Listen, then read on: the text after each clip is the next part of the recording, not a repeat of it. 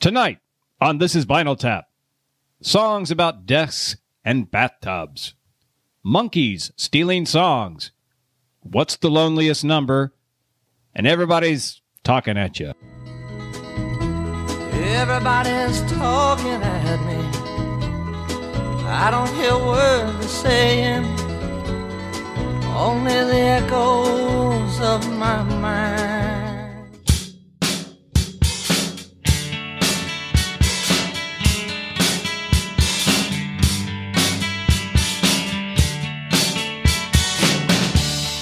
In 1948, Columbia Records introduced the 33 and a third RPM long player record.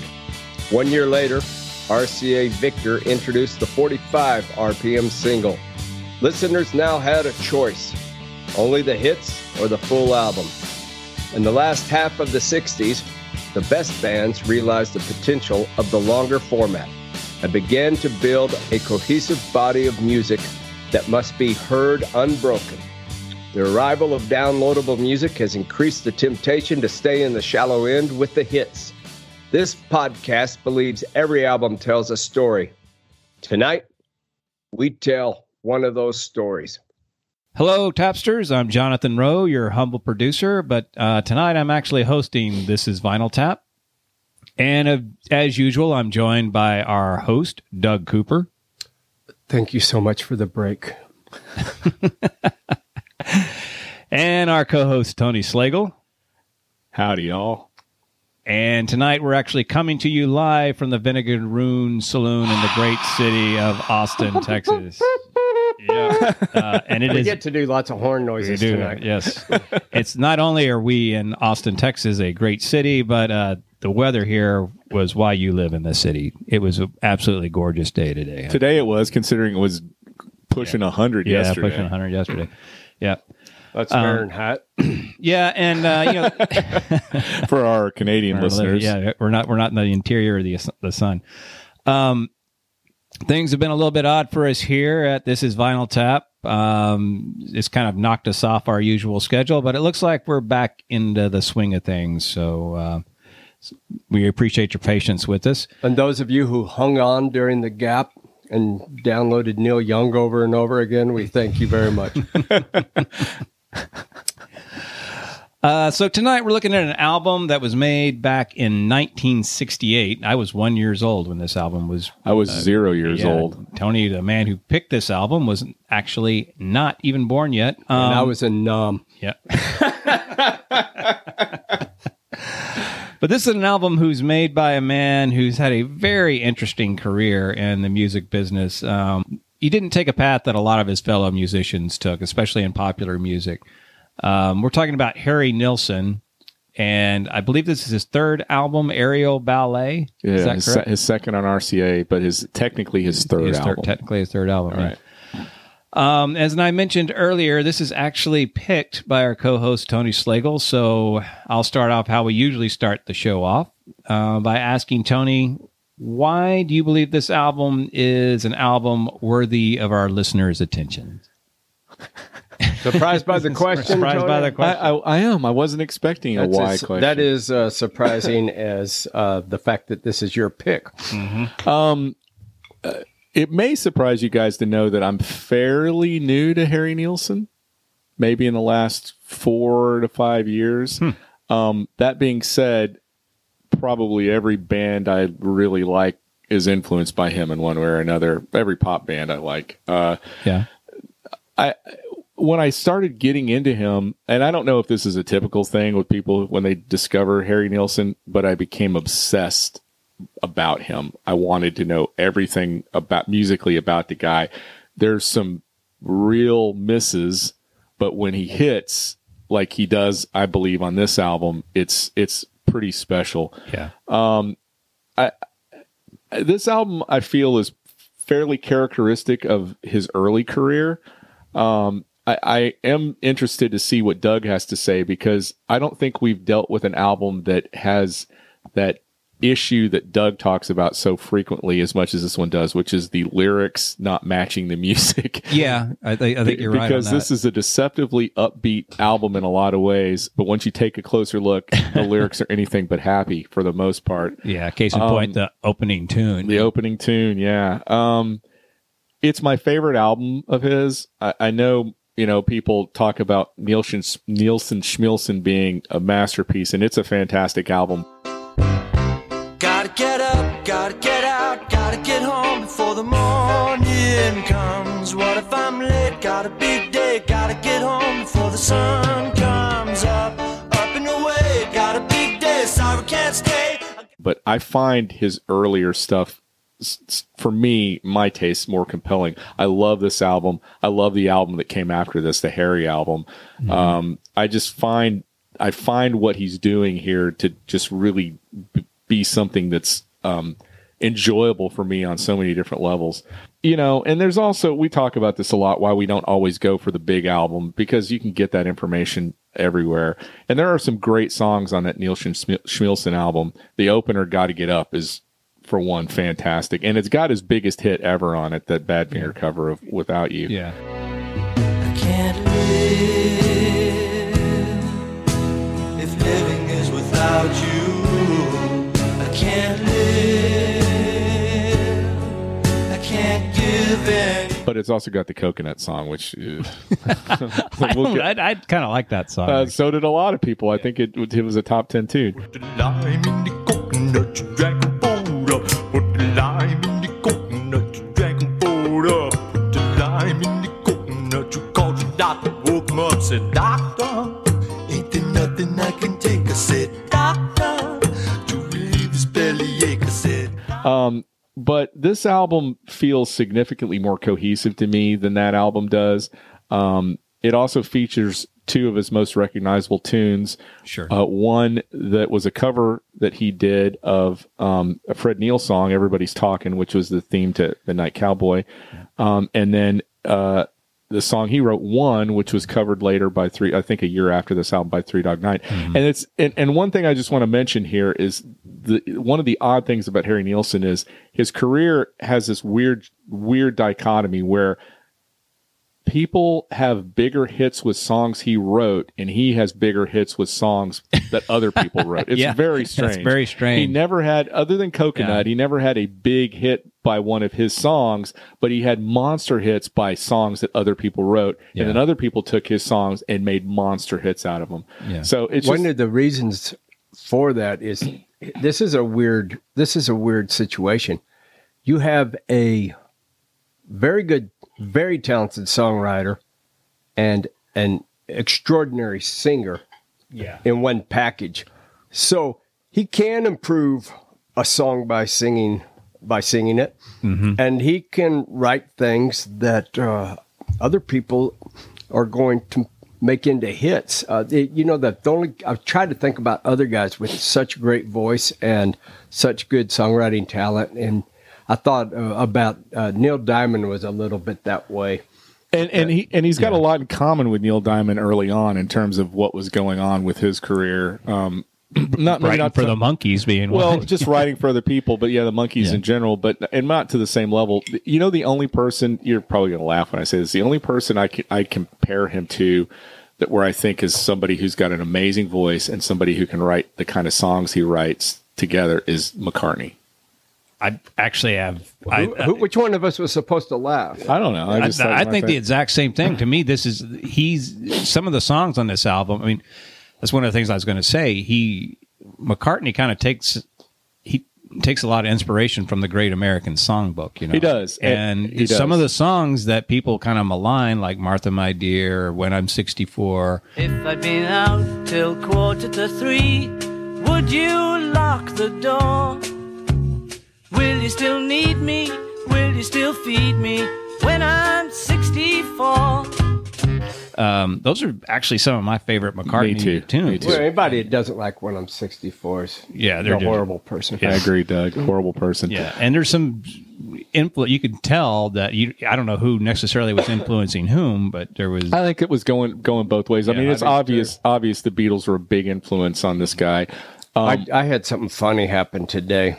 Um, I'll I'll talk about my uh, Nielsen uh, history a little bit later, but I was familiar with uh, Pandemonium. yeah, Pandemonium Shouter Show, uh, Yeah.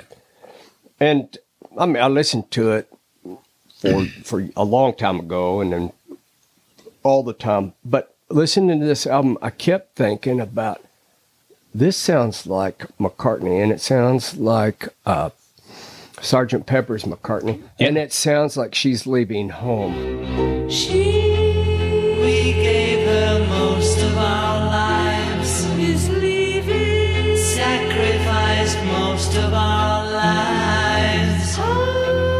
We gave her everything money could buy. She's leaving home after. And then today, I listened to that just And to remind- realized there was the Oh, he That- covers that. pretty, pretty pretty straightforward cover on that album of Yeah. She's Leaving Home.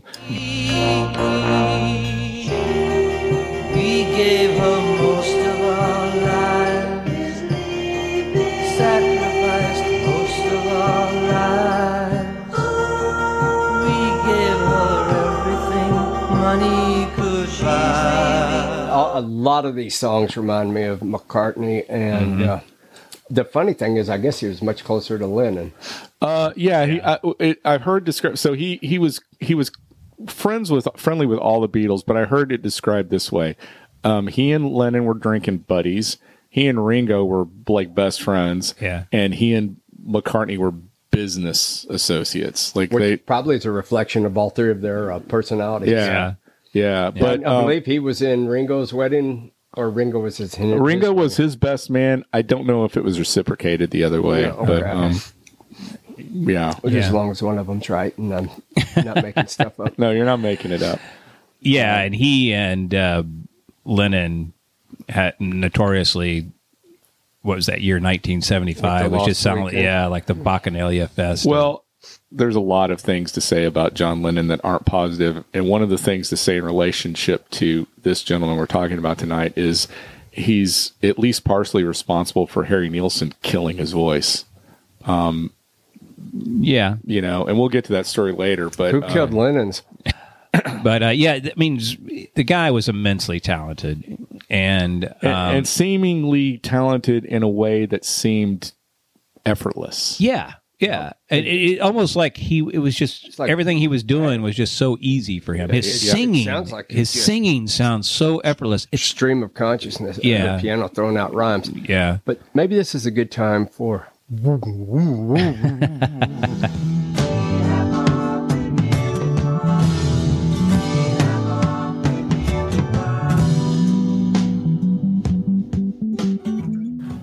All right, guys, we're going to play a quick game of connections. All right. and uh, there's some extremely obvious ones on this album, and Yep. uh, the subtle ones I, I I haven't thought of. So, uh, Jam, you're going to go first this evening. Uh-huh. all right. Give us a connection to previous albums we've discussed on this fine show. Okay, I'm going to go with the obvious one. Jim Gordon is the drummer on this album. Oh, who, and who was Jim Gordon the drummer for? He has played with us on several albums that we've talked about, most notably perhaps Derek and the Dominoes And Alone Together and Alone Together. Yeah. by Dave Mason. Yep.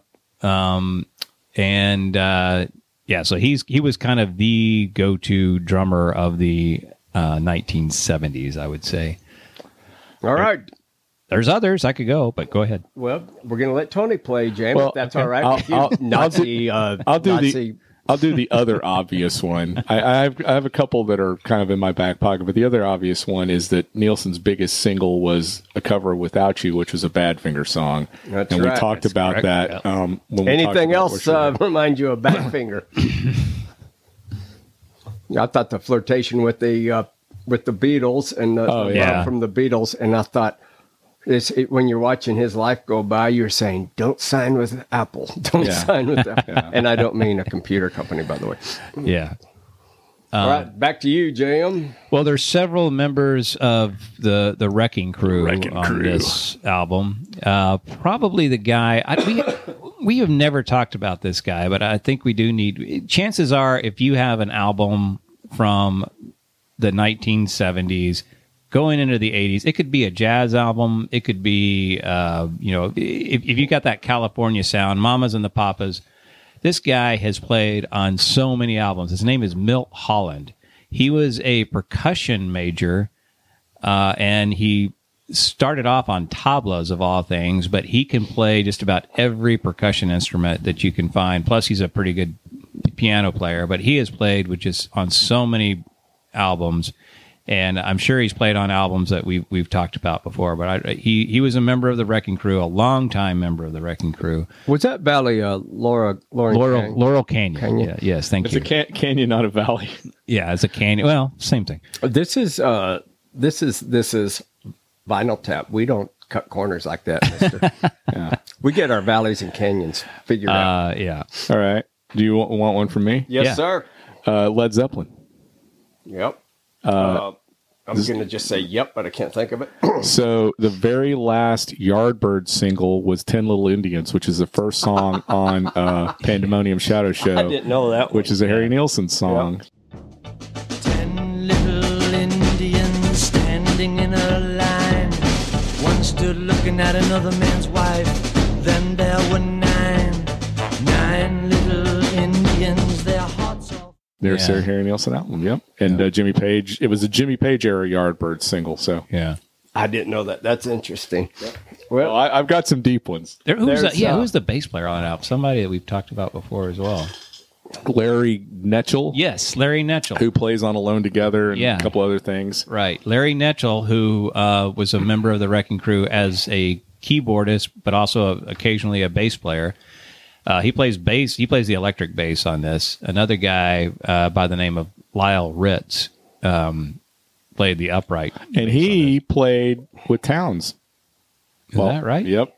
Really? Towns and Towns. So there's another There's connection. another connection. Wow. Well, there's there's one more big one that, that's still hanging out there. A big fat slow ball over the plate. Is it the Randy Newman Randy connection? Newman. Randy connection. Newman. Yeah, connection, Ran- Uh, Nielsen did a uh, his his fifth LP was a collection of Randy Newman songs called Nielsen Sings Newman. yeah, they were very good friends as well. They- Yeah, there's there's this great interview with Randy Newman where he's talking about how the two of them seem to be s- from a different sort of branch of the Homo sapien. He goes, the, when the two of them got together, it was almost like, and this makes me happy. It was almost like the Rolling Stones never existed. the kind of music they were making. Um, but uh, how about this one, Jerry Jeff Walker? Hmm. And Oh, this is actually a two for Jerry Jeff Walker and King Curtis, which would get us to Aretha Did Franklin. he do uh, Mr. Bojangle? They both, King Curtis and uh, Harry Nielsen, both did Mr. Bojangles. So there's Anytime someone brings up uh, Jerry Jeff. it, it's Mr. Mr. Bojangles Bojangles. is a pretty good guess Yeah, 'cause pretty good everybody did that. So Um, how about this, Mike uh, Melvo- Melvoin? I don't know how you say his last name. yeah, he was a Wrecking Crew guy too, wasn't he? Yes, and he also pl- was responsible for the orchestral arrangements on "The Heart of Saturday Night." We do crazy things when we're wounded. Everyone's a bit insane. But I don't want you catching your death of cold out walking in the rain. It's um, album. Well, there you who can uh, who can describe the uh, Wrecking Crew for anyone that might be new in the shortest possible words? The Wrecking Crew, Talented. were very, yeah, they were pretty much they Session backed, guy. they backed more um, session or they were the session band that backed more people on the West Coast than probably just about any other band. Beat um Beach Boys, Monkeys, Sinatra. Sinatra, Carpenters, um, going yeah. They're, they're, it, all those all those big bands All and, the- yeah. and ones that uh, you'd be surprised to find out about later uh, that was the wrecking crew uh, yeah. they're just a bunch of extraordinary talented musicians that uh, i think they uh, weren't they with sonny and Cher too Yeah, they, Sonny and Cher. Yeah, they Sonny. would make people songs into hits with Yeah. little ditties and Yeah. uh, they didn't get credit for any of that stuff Sonny until Bono, I recently. think, kind of took he he he and Phil Spector were working together, and I think that uh, Sonny Bono went the West Coast route, and uh, Phil Spector went the the East Coast route.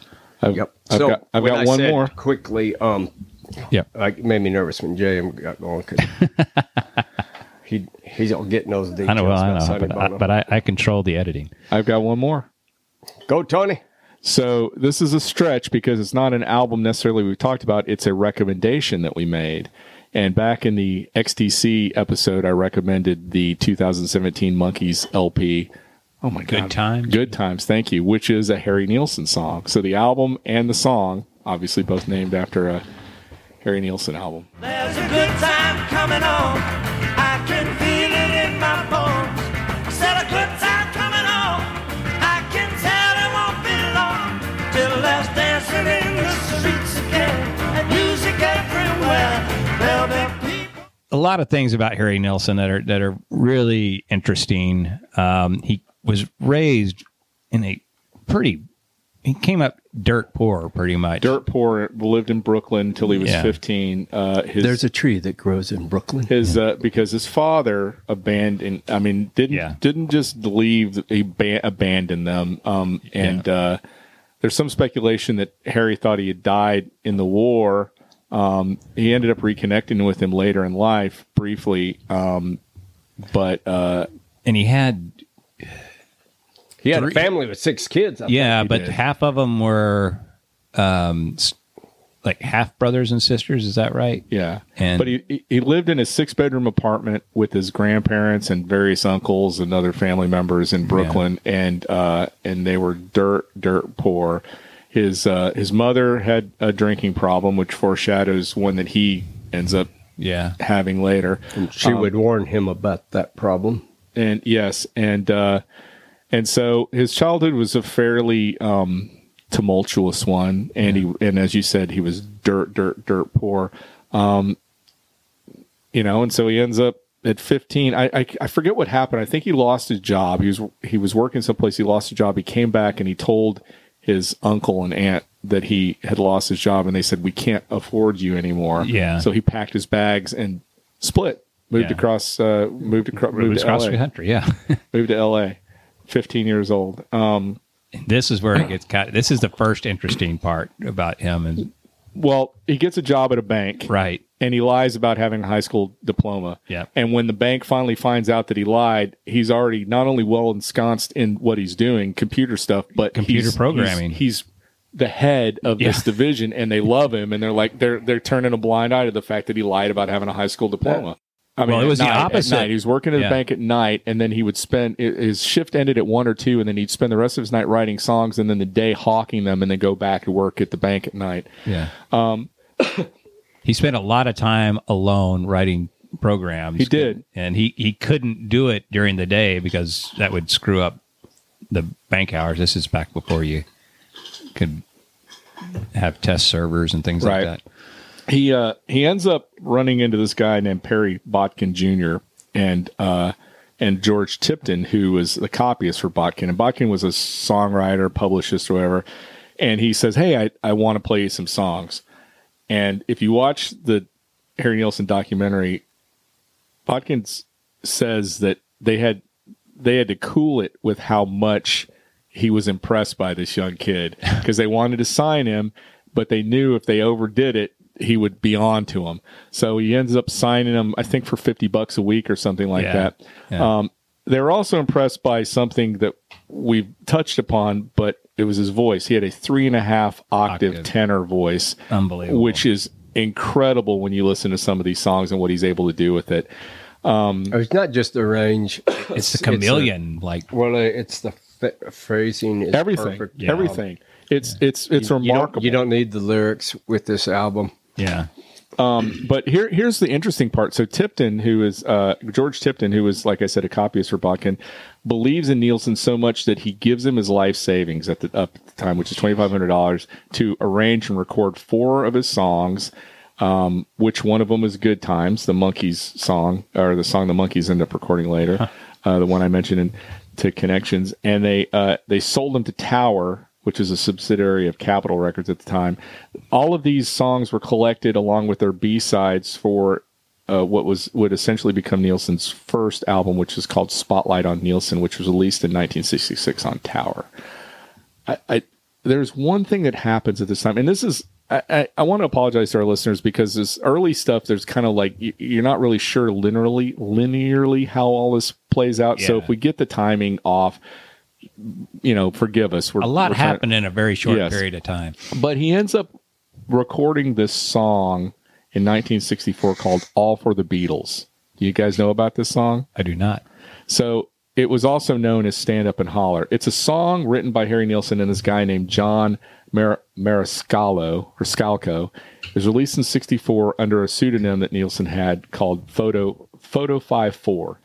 And it was packaged with this standard 8 millimeter film of the Beatles first arriving in the United States. So you got the single and you got this 8 millimeter film and you could sync them up together. Supposedly the song synced up with with the film. like Um, uh, Pink Floyd and uh, Wizard of Oz, Exactly. dude. and uh, they created this label called Photo Fi Records, and their only song they released was this song. Um, and and the tune, and I'll I'll I'll post it on our website, but the tune is very similar to uh, "Not Fade Away," but the Buddy Holly song, but it's Yeah. all about the Beatles coming to America. And then he gets his first taste of success in songwriting when with the Monkees. The Monkees are working on their 67, 1967 album called Headquarters, and it's the first album, according to Mickey Dolenz, where the Monkees are actually able to choose what they're going to do Yeah. song wise. Is that the one where they actually got to play all the instruments? too? Yes. Yeah. And uh, and they agreed to record this Nielsen song called Cuddly Toy. You're not the only cuddly toy that was ever enjoyed by any boy. You're not the kind of girl to tell your mother. and uh, he was paid forty thousand dollars for the privilege. And uh, after they agreed to do it, the publisher, Monkey's publisher, takes Nielsen out in the parking lot and says, "You can quit the bank now. I think you're doing okay." Yeah. So, uh, so that kind of set him on his road, uh, on the road of at least for being a songwriter. Yeah. But there's enough interest where he gets signed to RCA Records for a three, initially a three album deal for fifty grand in 1966, and ends up re- releasing the album that Doug mentioned earlier, Pandemonium Shadow Show. It's his RCA debut. And uh, a very fine album in its own right. Yes. Well, I, I actually like that one better. Um, sorry, Tony. then Aerial Ballet. Yeah, sorry. Uh, that's okay. I mean, it's sorry. got it's got I some. tried not to. It's got some interesting stuff on it. I mean, it's produced by a guy named J- Rick Gerard. I don't know if you know much about him, JM. No, I but hi- don't. His f- claim to fame was he produced uh, "Surrealistic Pillow," oh. which was the first Grace Slick Jefferson that may be airplane. why I like it. yeah. Might be like, yeah. well, he produced he produced he produced several things for H- Harry Nielsen: Aerial Ballet, Pandemonium Shadow Show, the Skidoo soundtrack, um, and some of his third his third album, Harry.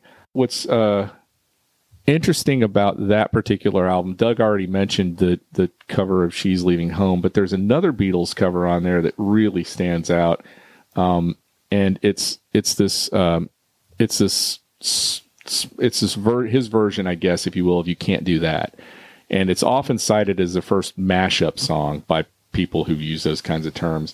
It's a two minute song with "You Can't Do That" as a basic track, but Harry Nielsen adds at least at least twenty different references to other Beatles songs. Yeah. And and what he says was the concept came around because he was messing around with his guitar one night and he hit this chord and he said that that chord sounds like a million other songs, and then he realized how many Beatles songs he could do from this chord. So he ran down the street and uh, to Wallach Music City on Sunset Boulevard and buys the Beatles sound sound songbook and starts incorporating all these little snippets of Beatles songs into the Wow. song. And that he said he finished it that night. Because I told you before, you can't do that. It's the second time I caught you talking to him. I got to tell you one more time, I think it's a sin.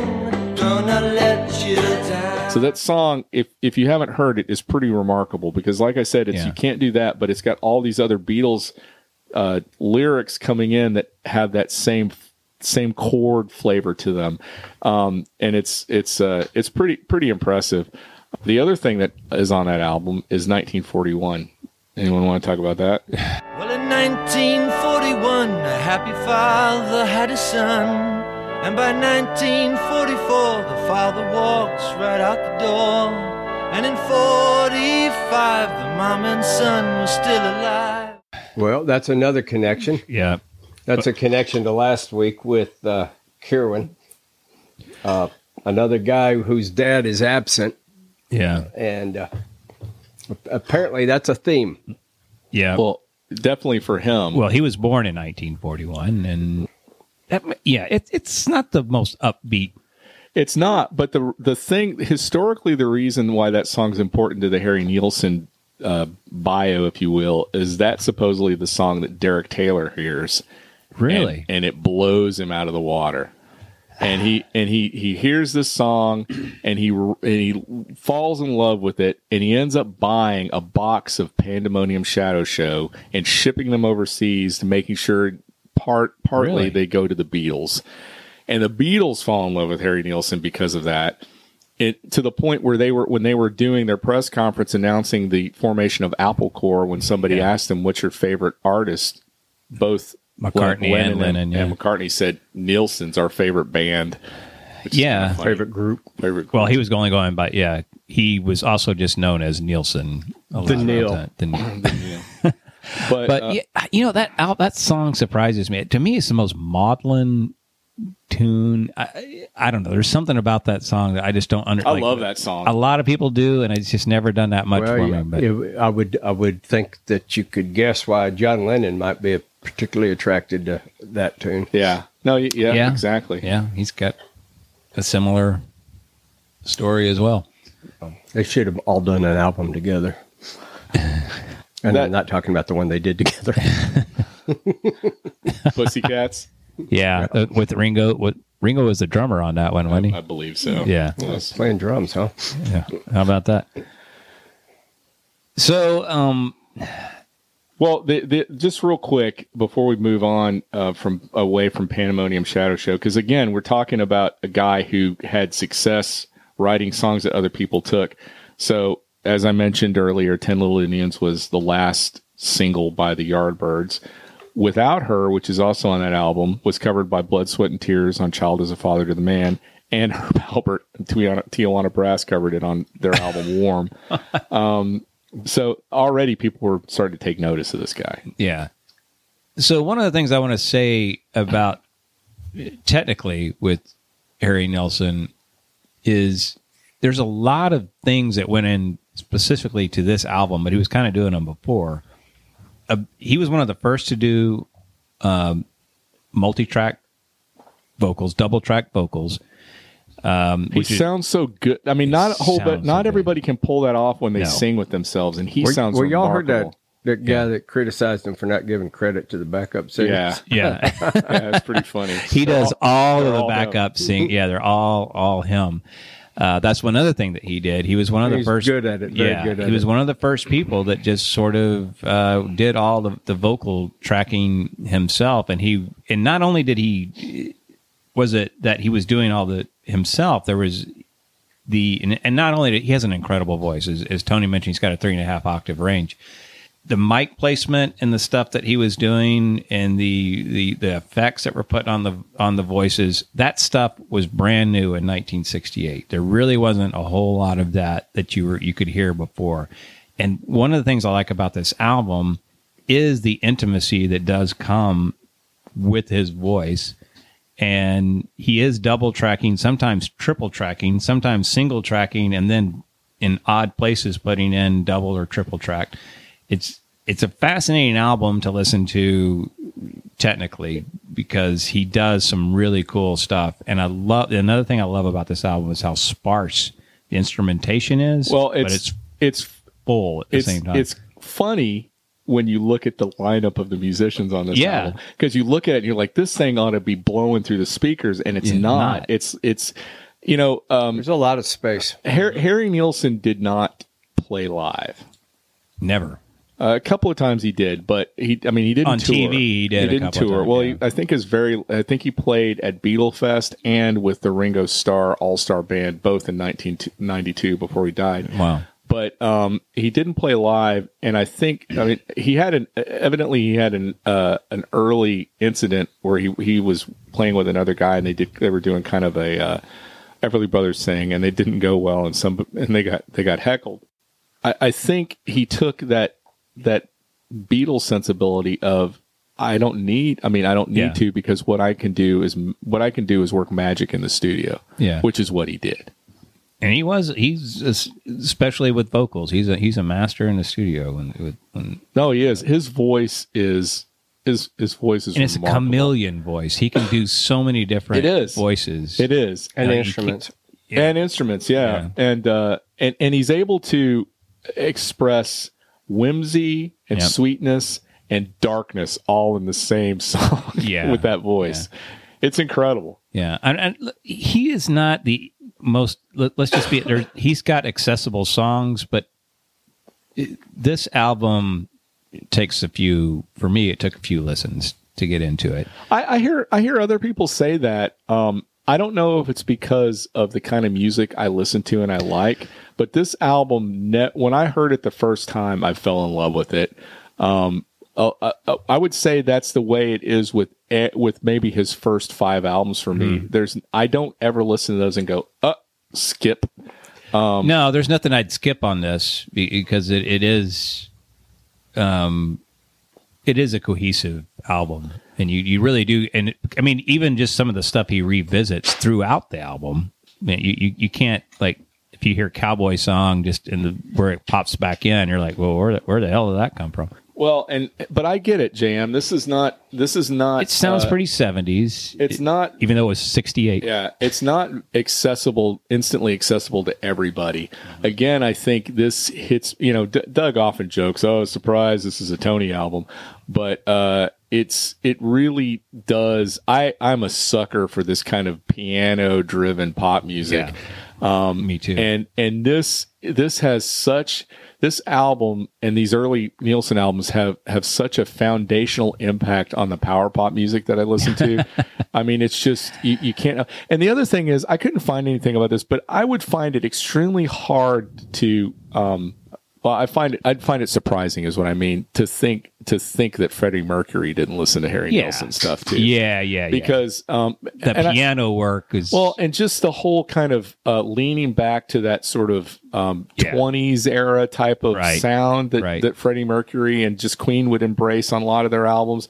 I had, didn't see anything about it, but it would surprise me if he wasn't a fan. Well, that's funny you said that because I've been listening to both of these uh, parallel one to another, not to give away anything about the future to our fans. Spoiler but, alert. um, there is a pre rock and roll uh, element to both of those bands. It's that's uh, not hard to pick up on at Yeah. all, Well, and it is a little refreshing if you've heard a whole bunch of power chords for uh, forty yeah. years. yeah. that, that raises an interesting question I wanted to ask both of you guys. It, is, is this rock and roll? If you had asked me ten years ago, is Oh, we're not doing that. is Harry Nilsson uh, rock and roll, I would have said no. I- I, I I think of him as like uh, a, a Sinatra or a you know like a, a Sammy Davis or somebody like I, that. I saw a description that that could be taken as an insult, but uh, when I when I copy this uh, description, it's not an insult, but they they called it uh, AM pop, and Yeah. there's there's some truth to that. it's the kind of thing that was on mean, it's- AM and not on FM. yeah. Yeah. Yeah, it's easy to That's, lump him uh, in with people like Connie Francis or But, but there's a sophistication to this Yeah, stuff that much was more. not It was Not not, there. on AM radio. which I think lends itself to what rock and roll was kind of trying to get its head around at the time. Especially and again, I mean, this the, the time. stuff is Yeah. more sophisticated than just your standard pop song. Even though most of the songs are less than three minutes long, I mean, it's There- another ra- page out of Randy Newman. Yeah, there. Well, a couple of things. Uh, not to beat that horse, but a couple of things Newman wise is the songs are short and the lyrics are remarkable. Yeah, There's another thing um, that both of these guys share, and that is most of the songs have. wh- Why are you singing about this? Yeah. I've- Yeah. There's there's that question uh, presents itself to me over and over again on on this album, and almost all Randy Newman songs are that Right. way to me. The I think the one like the Tinker, the, uh, Mr. Tinker. Mr. Tinker. Yeah, Why? I, oh, I think one of one of the distinctions between the two though is that um, these songs overall are really happy sounding in general.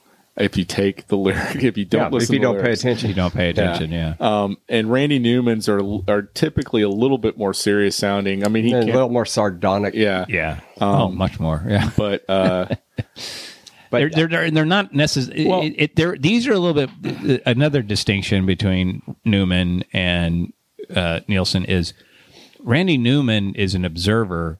This is not an, an observational album. this is introspective. this is Like very Laurel introspective Canyon or Yeah. Valley. yeah i mean that the you're right that that you're right is he is observational the other thing i think is that harry nielsen's sense of humor is not anywhere near as biting as randy newman No, is yeah. a cynic Yeah. at heart He is. and and nielsen while he has all sorts of baggage he's carrying around um there are glimmers of the fact that he's not a cynic although Yeah, and there are even though- cynical songs on this album Well, well, even then later, Sawzy, you're yeah breaking my heart. These- so- Oh, yeah, yeah, that you- was- yeah. You're breaking my heart. You're tearing it apart. So f you. All I wanna do is have a good time now. It's different. Newman is attacking. yeah This is responding to an attack by the world. You're right. You're yeah. absolutely right. With with only you know, yeah. No, and you're right. I, you, you brought up how the lyrics and the tunes don't match, and of, of course I noticed that immediately. I don't think it's accidental, oh, I don't either. I don't I- either. Yeah. and I don't think it's necessarily the most. I don't think it's just ironic, or I think it's something else. Like this is how I deal. yeah. Um, yeah. I it's- mean, it's it- like I always start making jokes if it's if the situation gets stressful. I feel like it's a response similar to that. when I hear Pras- Plastic Ono Band, that to me is everything I need to know about John Lennon. When I hear this album, this is almost everything I need to know about Harry Nelson. Y- You know who I kept thinking about listening to this, and this is another thing you're going to probably scrunch your head at is Daniel Johnston. Round, round, round, round. Can't you see, baby? I'm just crazy for you. Show me your love and like the heaven above will do. And the reason why is not, I mean, obviously Daniel Johnston's vocals are not Harry Nielsen's vocals, but, um, and Daniel Johnston, I don't think has quite, I'm going to say, doesn't have anywhere near the talent that Harry Nielsen has, but he is talented He is and he talented. is able to write songs and his lyrics and his, and are, are, are for the most part fantastic, but they both are, um, they're both have a uh, a- as much as they're insecure about what they are they also have this weird sense of they're better than everybody else too that kind of permeates some of this stuff More in And- touch with themselves. I think, yeah, and and the difference is Yeah. that harry nielsen has the ta- really has the talent to back that up whereas daniel johnston is an acquired taste for a lot of people Oh, yeah. Yeah. um, but i did think about him a lot uh, when when I i, can was see that, when i was yeah. listening to this stuff um, Yeah, so let's uh, get into We're about to s- delve into this album. Let's uh, talk a little bit about the history of this particular album. So I just want to just want to touch on a couple of things. One is uh is so it's a second album for RCA and it's named after this high wire circus that his great grandparents started. Oh, we, we got can't yeah, forget that. it was called Nielsen's Aerial Ballet, and it was an act created by Carl Emanuel Nielsen, who is Harry Nielsen's great grandfather. Um, and he had patented this device um, where ballet performers would appear to dance in midair while all these other dancers performed on the stage below. Special lighting was used and everything. And this thing traveled all over the U.S. I've, I've again, I'll post this on the website. I found ads from the Really? late 1800s advertising Nielsen's aerial ballet, which is kind of funny. Um, the other interesting thing about this is I don't know if this is a good thing or not, depending on your point of view about this band, but uh, the name of the album inspired Aerosmith to come up with I their did, yeah. name and their logo Uh, and their logo. Yeah. yeah. The only knock I would have is I the cover art on this album is pretty atrocious. it is pretty yeah. you know, Yeah, but there were nobody was doing good cover art except for maybe the Beatles. Yeah. All right. The first song, side one, Daddy's song.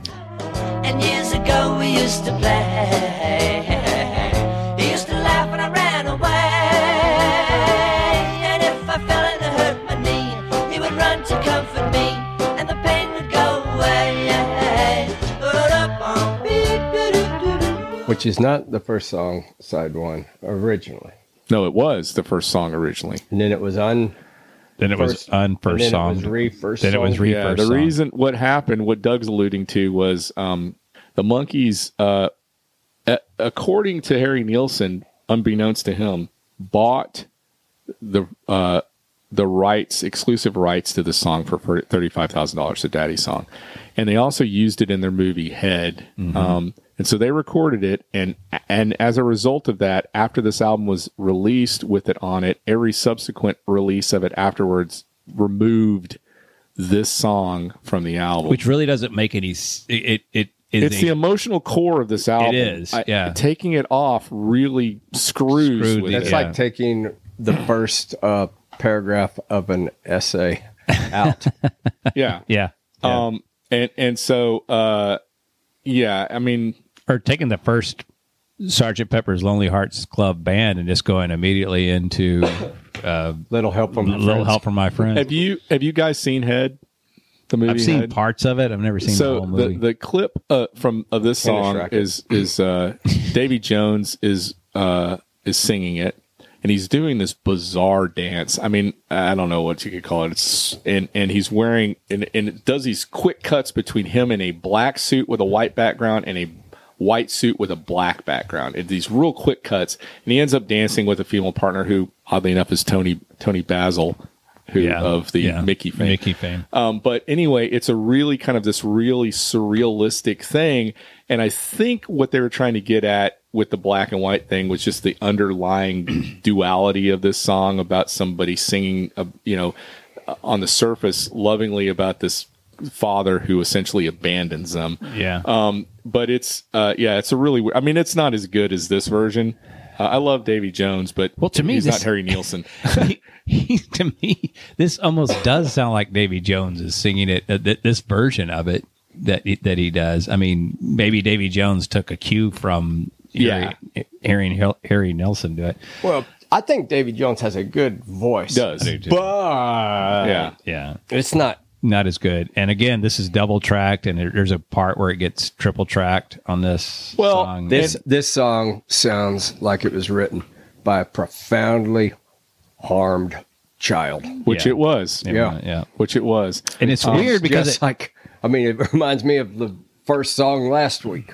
yeah, The same the same pain. Just It, yeah, it, and and the the lyric I, one of my favorite lines is that bit about it was such a rainy day that he brought out all his toys i mean just this Yeah. idea that this kid is trying to cope Yeah. um the sad part is is you know he mentions in the song when he has a kid he won't he won't do this so it's the Yeah. hope that Oh, he'll be a that's- better father and he ends up yeah, doing it Yeah. he leaves it's a his heartbreak.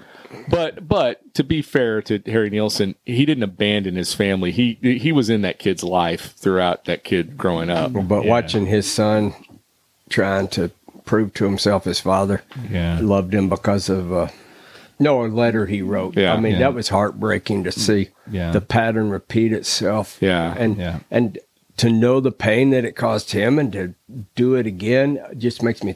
It has to be that he was he had lost control of himself completely. Um, He just couldn't understand that his father was not a man. Yeah. and it was all just a game. That's damn, that's that's a short phrase that says a lot, Oh. a whole whole lot. and it doesn't have any big words in it. and then it but the the song has like this riverboat feel to it it's like i i, I picture a guy with a straw hat and a Well, garter and on he's- his sleeve and he, and he scats in it yeah and he scats in it remarkably well. I might add. i know but i i, I could have done without the scatting I love the scatting. I love Well, it. You, there's a, l- a lot for you to love on this album. Yeah, you Uh, right. You, you damn right, and I love every bit of it. yeah well, that's, um, I'm glad to know that there's people like you out there that it wasn't wasted. Yeah, I mean, just from the opening line where it says, "Years ago, we knew a man." How distant are God. you from your father when we Exactly. said we knew him? man? Unbelievable. Exactly. That's the point. It's- no, it's that was a, it's a hard one. it's a for hard me. one it's a hard song to get through and and, this is just uh, 41 again. i have absolutely no idea why the monkeys wanted to cover it I They mean, Mm-hmm. do that, man. Uh, like the last train, or no, last train to whatever the hell. it was. Clarksville, yeah. Clarksville. I mean, Yeah. that guy's going to Vietnam. Uh, they they do that a lot. Well, and Everybody's that's- out there going. that's an, yeah, that's another song, Last Train to Clarksville, where it's like just this upbeat pop song that is fantastic. But yeah. I mean, I, I, Daydream, th- I, daydream believers got that ne'er do well. I, I think I think though, Doug, you hit the nail on the head earlier when you talked about this. This is this is his way of exercising his demons. So he does this music um, that kind of masks Yeah, it's- the pain. It's of the almost like he's lyrics. playing with Legos or something and talking to his therapist. Yeah. You know, like I'm I, going to. I can see like a crazy Monty Python. Yeah. Uh, this is it's this is the correct response to a kid growing up in and this is surreal for your father just to split like that. Yeah. And might as well make the rest of the world surreal because Yeah. that's that's the center of a kid's world. Yep. Yeah. Song number two, side one Good Old Desk. Such a comfort to know it's got no place to go. It's always there. It's the one thing I've got a huge success. My good old dad. This is an intriguing thing. I have no idea what the hell this song Well, I, a couple of things I want to say about it. an atheist. It's good old desk, G O D, if that says anything. But but He denied that over and over again, right? He did. But here's the interesting thing, even taking that out of it, it's the one song in the album where he's talking about stability and it's an inanimate object. I mean, what Yeah. does that say about somebody and, and their, their viewpoint on life? You know, Well, he says that, yes, the thing is he sees first thing in the morning. yeah, and- it's the, it's the only thing in his life that gives him any comfort because it's Yeah. there. He doesn't, it, it's dependable. Um, It's it's a it's a wonderful song. and It it's is. about It is. it's about a piece of furniture, Yeah. but it fits. I mean, it's perfect right behind that last tune. Is it the only rock song in the history of rock to use the term arabesque? yeah. Um, and you know what? To have a double use for it, Exactly. Yeah, so let's exactly. talk about what that means. Arabesque is, you know, an ornate sort of carving in, in furniture. It's, you know, looks like fruit or Fruit, sometimes yeah, animals, usually whatever. grapes. But it's also, uh, it's also a term, a posture used for ballet. Yeah. So just that word, and who? I mean, it's it's What like do you a, know? Yeah. What is it? I mean, you'd have to dig into it to know that or be s- sort of smart. I, I personally dug into it. I didn't know right away about the ballet thing, but it's yeah, it's it's an amazing. us of knowing about ballet? No, I'm just saying it's an amazing, it's a, an Yeah. amazing double meaning, just kind of toss away word. it was very clever, So and this it it, does. This song does sound like he's talking about God. does, it does, It does. absolutely. Yeah. It sounds, I mean, everything is, it's just talking about like how he does his morning. And you're like, Well- well, and he never gets sad. Yep. He's, yeah. uh, when he sees the- that. a yeah. giant of all time. Yep. It's this is this desk uh, is like like God. So uh, who Well, knows? and another thing, to, going back to the God thing, half the instrumentation on this song is his voice. Have you noticed that? There is so much going on. Well, with it his starts voice. off with that, in my opinion, incredible kind of ooh ah thing Yeah. that just it, to me is instantly accessible. It- Yeah. you- I hear that and I'm like, I'm I'm I'm sitting down and ready for the ride I'm about to go on musically Yeah. because it just Yeah. is great. I mean, to, he, he does voice things that are all brand new. to me, this is the song that the monkey should have covered, though, because to me, this sounds like a monkey's outtake almost. Maybe I mean I It- think it- I mean, but think in there's- perfect on head too. I, I think he's perfect for the monkeys. Yeah. I, Mm-hmm. They should have done monkeys through Nielsen. yeah, Yeah, no, you, there th- you got a point there. It- I one thing I want to talk about, and I'll talk about it a couple of times on this. So yeah, he never played live, but when this album, after this album came out, and uh, when he was working on Skidoo, which we'll talk about a little bit later, he ended up on a syndicated television show called Playboy After Dark I saw that. and it is it's and so the, the the the thing there is that you're supposedly at Hugh Hefner's house and he's got all these celebrities hanging around and he encourages some of them to perform for the rest of the guests. So Harry Nielsen's on this one episode and he encourages him and he sings this song and it's great. I mean it's not and it's not a piped in it's not it's not him lip singing. He's singing the song there to piped in music and it's it's just a really cool performance. He's l- s- sitting on a on a I think the chair of a couch or something. Yeah. And he's snapping his fingers, and it's just this really cool visual. And the song is great. Um, That's on the uh, documentary too. it, it is, and I will post the full Playboy After Dark episode on our website. He so. seemed uh, awfully confident for a guy who is scared to play in front of. Uh, Yeah. Well, I think it, the controlled environment is what was what was Yeah. w- why he liked the studio and why that worked for him. Moving on to song number three Don't Leave Me. There was a time when you were mine, and not so long ago I used to say, You'd never go away, you'd never leave me lonely. Don't leave me, baby. Oh, what a heartbreaker! It Oh. starts off with that beautiful, mellow gut string guitar that just, So this also, I think, has a bit of a double meaning to it. I mean, on a surface, it's obviously about a, a, a you know a lover or a partner or something like that, but it could also, if you dig a little deeper, be about his dad. Mm-hmm. You know, you know, the first time I really listened to this song, you know, uh, those movies in the 1970s when um, the credits for movies actually were going on before the, The intro song, The intro, like- Uh-huh. yeah, they, they have an intro song, but all the credits had to be done before. What's To me, up, pussycat? Yeah, or- yeah, one of those. that they- they- but and they show the scene like they they have to do something, so they show scenes and the main character like Yep. driving around It or does sound somewhere. like but- you got like yeah, and then you got somebody like Elliot Gould or uh, you know Ali uh, Ali McGraw is Mm-hmm. They're driving down Highway One in California. Yeah, exactly. To me, that this is like the perfect. That is a lot like that. It I, sounds so I had much the like same. that. I had the same thing flashing through my head, and that's all that. That They're they're in a convertible. well, it's also got that nod to. some girls going, darling. It's got that nod to drive my car in the middle of it too. yeah, but don't remind me that. It doesn't. Well, it remind me of doesn't, that but at it's all, at all, but it's yeah. obviously a nod to it. Beep, all the beep, beep, trappings beat, of yeah. those movies James But- talking yeah. about. but, uh, the colors. it- well, they make going- a big deal of it being a color, but yeah, color Go- doesn't yeah. make it. Technicolor comes in at the very Going- last thing. And, Going, but going back to what Jam said earlier about him being a chameleon with his voice, his voice sounds different on this song than it does the first two, and it Yeah, he and does. it's Yeah. great. Yeah. Um, and how about that that opening line that uh, the willow weeps and having wept can weep no more, but still it cries for me. It cries in sympathy. I mean, that's just. and he uses the willow again later on, but Yeah. not to the extent. which that one of the this- best songs on the album, I think. Yeah, this this is a this is a real heartbreaker. Yeah, oh, it is. I, he, I would like to hear this song stripped of its uh, Strings, trapping. Yeah, I want to hear it without everything that was of that time. yeah. uh, I, I would be interested to hear that. Well, the the other th- kind of thing we haven't talked about that sort of underpins a lot of the music on this album is there's almost a quasi jazz feel to some of these songs. Some of them, yeah. you And- know, um, but that's a lot of those. That's what we're talking. Yeah, Yeah. I think there's a lot of but those that's intros like to that movies. '60s Burt Bacharach type of stuff. yeah, Breakfast at Tiffany's. yeah. Well, I don't know. Maybe I'm just a sucker for that stuff. It doesn't bother me. I think I I, It's- I, it's- I it's got unfair. past it. Yeah, It's it's we've done this before. We've talked about this before. It's unfair to dislike it because it was just Reminds you what did I Because say? it's of the like time. the guy's Yeah. wearing the shirt of the guy you don't like, so you hate this guy. Yeah. it's the same kind of Yeah, deal. It's a it's a little bit of what uh, the the problem Tony had when he was struggling with the ELO. yeah.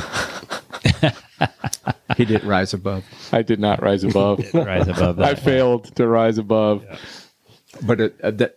Having said all that and bragged about myself rising above, I would like to hear it stripped down and yeah, done. I, I I agree with you. I, I- this is a little. This is if there's overproduction on any of the songs on this. You think it's this one? Uh, it would be this one. What, what if Southside got it with some horns? yeah, it'd be pretty cool. Don't leave me, baby. I, I, I, Harry Nielsen sings this song. He, he does a great job. yeah, Um, yeah. But he can't do it again. All right. All right. Moving on. Speaking of scatting, moving on to Mr. Richland's favorite song. They leave at the end of the second show, go home to talk of the fun. For most of the fans were married by then, so they had to be in by one. I'm awfully glad the husbands would say, I'm awfully glad you got someone, someone I realize. The So- song number four. So uh, it's funny that it's named that because it's named after Tony Richland, who was a record producer or promoter. I'm sorry, but it's only named that because he, he happened to say it was his favorite song. It has, has nothing to do with he has nothing to do with the lyrics. I think this song's fantastic lyrically because it's it- it's Harry Nielsen's take on fame, and it starts off with this guy who's a superstar with all these young. St- But there's like three lyrics in the whole song. The rest of it is him But- half-ass scat. but the, I love that, and I love There are a lot of lyrics in this song, and I but love there is a lot of scatting. but I love the lyrics. How the first stanza is about this giant, this guy who's a giant, and he's got all these teeny boppers Yeah, after yeah, him, and yeah, the yeah. parents are like, "Okay, this is a passing phase."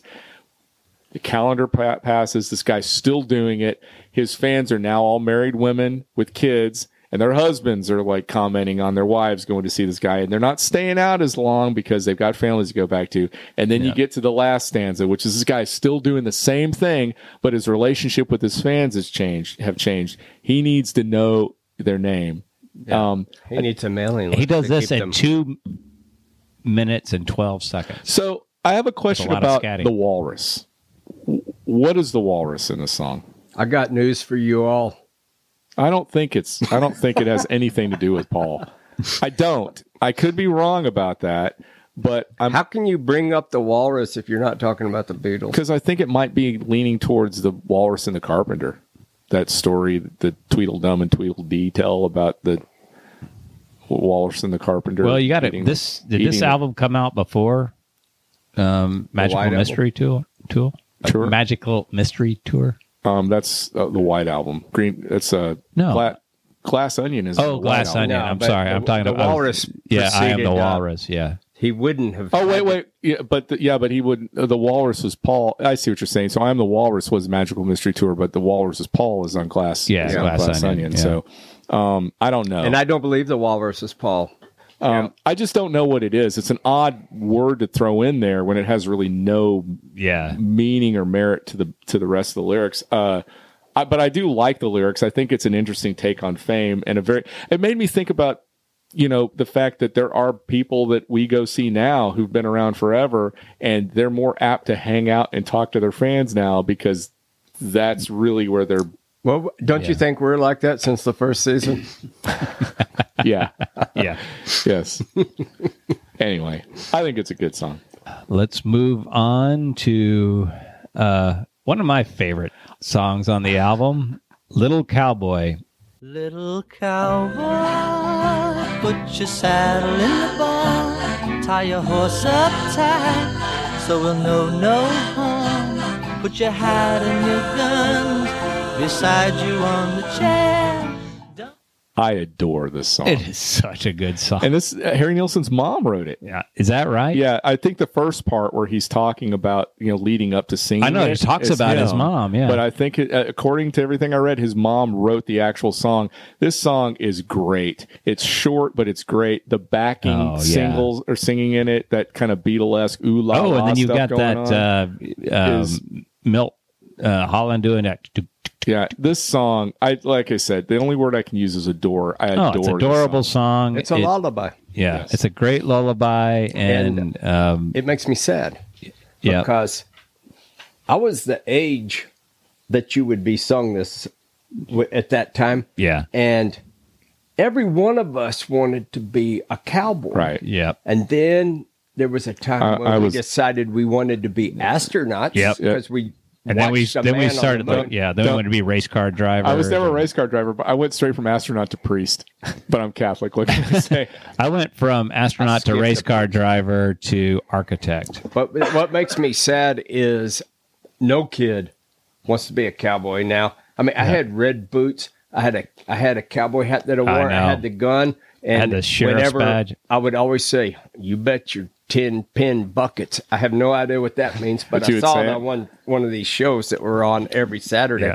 and uh, and that's what that's the reason this this thing is, is uh, endearing to me because I know it think- reminded me so much of being a kid. Yeah. no, and the kids, no, no one, they don't even want to be on I Earth remember- anymore. They want to be up killing Voltrons out in Yeah. outer space. My It's- brother used to come up to me. He'd have uh, he had dual pistols in his little uh, you know, Holsters. hol- fol- fake holsters, and he would just st- hold them up to me, going, "Stick up your hands up," and I'd say, "Are you a bad guy?"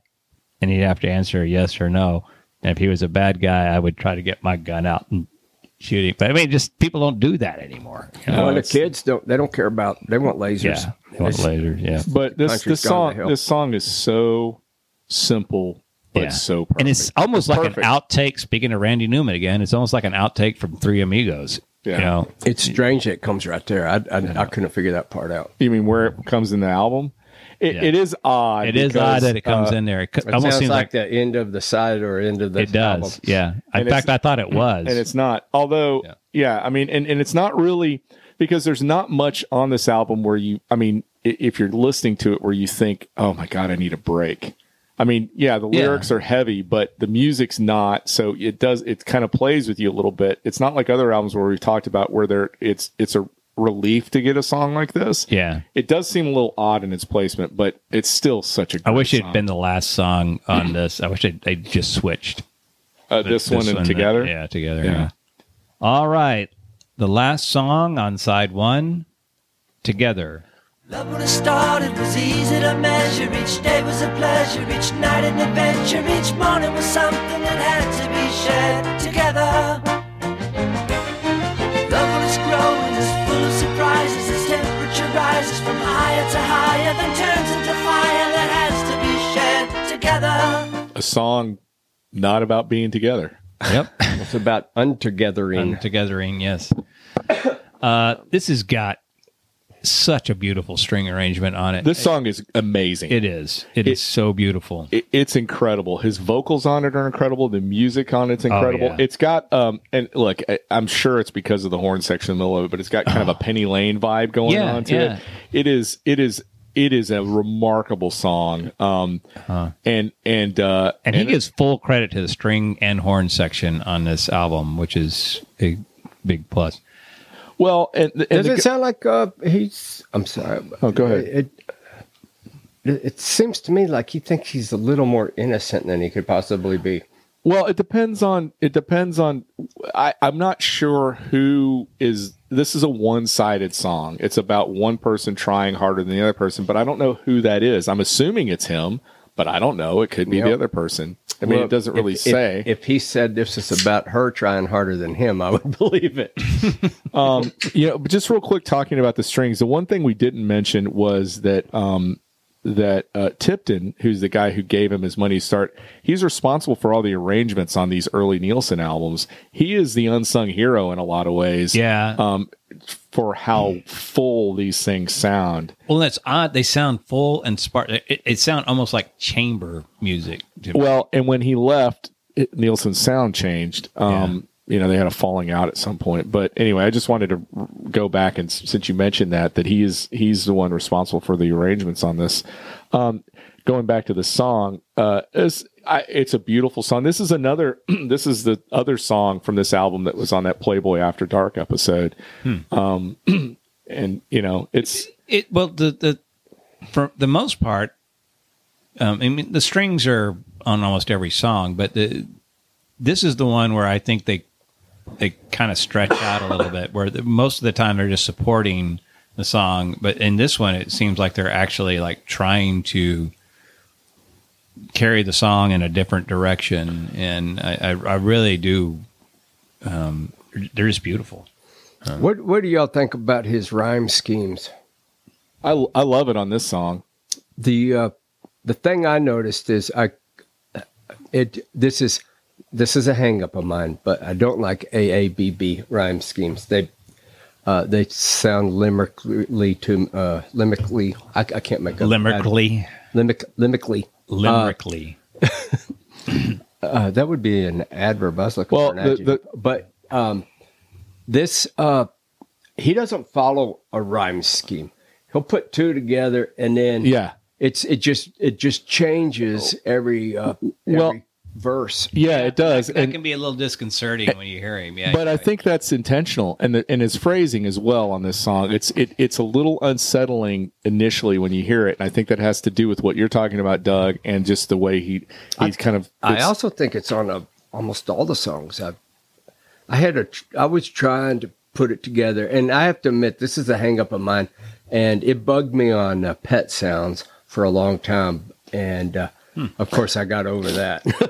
But, uh, and you know that's not on him that's on me but um i was just wondering if that hit any of y'all It didn't hit me. No, but I did note. I, I think on this song more than any other song on the album, the rhyme pattern, if you will, that he uses is is stands out because he does this weird thing where it, it's you're right. It's not a a a b b or a b a b. It's this thing where he, he'll have a, s- a word ending the f- the, se- at the so the first verse doesn't rhyme with the second verse, but the word at the end of the second verse rhymes with the word in the middle of the third verse, and then the word at the end of the third verse rhymes with the end of the s- fourth verse. It's bizarre, but it really, I think it works um, because the song is a bit unsettling, and I think that that aids in that. well Yeah. you have to you have to pay attention to realize um it sounds like it's just a rhyme as, Yeah, as I mean, you're listening I'll- but if you start paying attention to it Yeah. you'll start going what's going on I'll, gi- I'll give give an example. So the first line is love isn't easy when two are divided and one is decided to bring back the curtain and one thing's for certain there's nothing to keep them together. So if you hear that, it's weird where the rhymes show up. yeah, and in that. Yeah. It, it, Yeah. in in that verse it or that yeah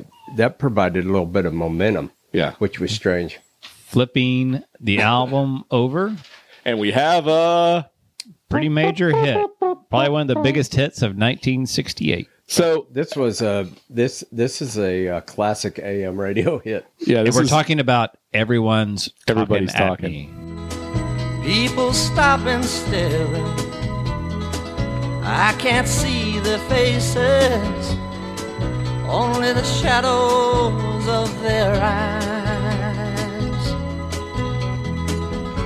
I'm going where the sun keeps shining through the pouring rain. Everybody's talking. So the the weird thing about this song is it's a cover version of a Fred Neil song, and it's the opposite of every other song on this album. What I mean by that It is, is. the music is as maudlin as it can be, and the lyrics are positive, and it's weird because you hear the song musically and you think, God, this is depressing. But when you actually listen to listen to the lyrics, it's not depressing at all. This is guy is, has has a positive outlook on things.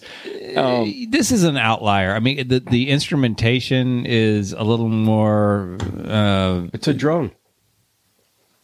If you'll listen to it, there's Well- a, there's a, a string that comes in, just stays the whole and time. it's I don't know how long it stays, but it's at it least does. ten stay- you're me- right. It measures. does. really. It does stay Yeah, a long time. and- You're right. It makes the whole rest of the song feel that the way. song feels like it doesn't resolve, and it- Right. it- Yeah. there's this tension, and I can't judge it fairly because I saw the movie Right. before I ever heard And the that song. colors Yeah. everything. And that movie uh, was a very, very effective, well done Yeah. movie at making you feel horrible. yeah, it's an un- it's an unsettling film. It's the most It's- unsettling. it's uh, I'll tell you my theory about that. Yeah. Uh, that movie and Breakfast at Tiffany's are the same film. All right, I don't understand that one. It's Well- it's the, they're the same. Oh, they're char- both the trying to get same- away They're the from same their- characters. Just Yeah. one is a little grittier than it's the other. so one. much And one's better the other way. yeah. It- it's- I mean, it's a great movie. Uh, a little but- bit grittier. um, Steve, and I think this thing with the drone and the uh, the two chords that just trade off over and over again for so long that fits that film really, really well. Well, Yeah. what's what's interesting about that was so the the when when Midnight Cowboy was being made. So first of all, let's talk about the song. So the song was recorded because um, uh, the producer and Tipton were playing a bunch of records. Um, Gerard and Tipton were playing a bunch of records that were on RCA's roster at the time, and Nielsen heard this song, this Fred Neil song, his singer, this folk singer from Ohio, and he liked it. And he thought, oh, I'll just, I'll cut it. I'll see what happens. And so they cut it, and it was actually a single they released off of this album that that hit the top forty in Canada, but did nothing. It flopped in the U.S. So okay, whatever. Then the producers of Midnight Cowboy get the song and they start using it as a as a um a track to just kind of as a placeholder a whole, a whole a space hole. And they yeah. reach out to Harry Nielsen. They ask him to write a song for the movie. They also ask Bob Dylan to write a song for the movie. And he did. Mm-hmm. He did. Lay Lady Lay is supposedly for Midnight Cowboy. I don't know where that fits in, but I don't either. love the song. Um, but what what ends up happening was Harry Nielsen r- writes and records a song called "I Guess the Lord Must Be in New York City," which, if you've heard it, it's on his Harry album. It sounds remarkable, like remarkably like this song. I mean, it sound there there is the same DNA in everybody's talking, and in "I Guess the Lord Must Be in New York City." They if I played that for you and didn't tell you it was Harry Nielsen, you'd say, "Oh, somebody's ripping off everybody's talking." anyway, they went through that. They also, I think, asked Joni Mitchell to write a song for Mm-hmm. it as well, but they they weren't happy with any of those. They ended up sticking with the song that they were used to. what which was is the this song. Joni Mitchell's? I don't know. I couldn't Was find. that it Help out. Me? Maybe I don't know. Um, they ended up sticking with this, and then this movie wins the Academy Award, and this song wins Grammy for Best Contemporary Male, male vocus, Vocalist. So this is again one of the success that Nielsen has on a song that he did not write. But his voice sounds different on this song Hmm. So than different. anything else on this album. And and it's an as as to use your word, Doug, it's an outlier. This song in all it in everything about it is an outlier on this album. Yeah, the, gu- the Yeah, and that was JM's word. Oh, was it? Yeah. You- Sorry. if you look closely, he's got glasses on tonight, and I don't. That's right. but it's a good song, very very good song, and and it's, a, it's a fantastic song. and it's the one where the guitar players get to show off how good they are, and um, And my my prayer for our audience is, if you've not seen that movie, um, make sure you don't see it. So you can keep loving the song without flashes of bus trips and That- uncomfortable movie theater yeah, scenes. Brenda Picaro naked. that movie is uh that's a that's the last thing I think about when I think about this that movie. The movie is so sad. and And that's why we're experts on this album. depressing. oh, that's right. There was a notorious place in downtown Austin called the Midnight Cowboy. That's right. It was a speakeasy. Yep. All right, moving on to the next song. Oh Lord, I said goodbye to me, even the nothing like a, like a song about suicide to Yeah. brighten up your day. Yeah. I said goodbye to me. I looked in the mirror, then I began to cry. I leave my things behind for all to see and hope that she will understand why.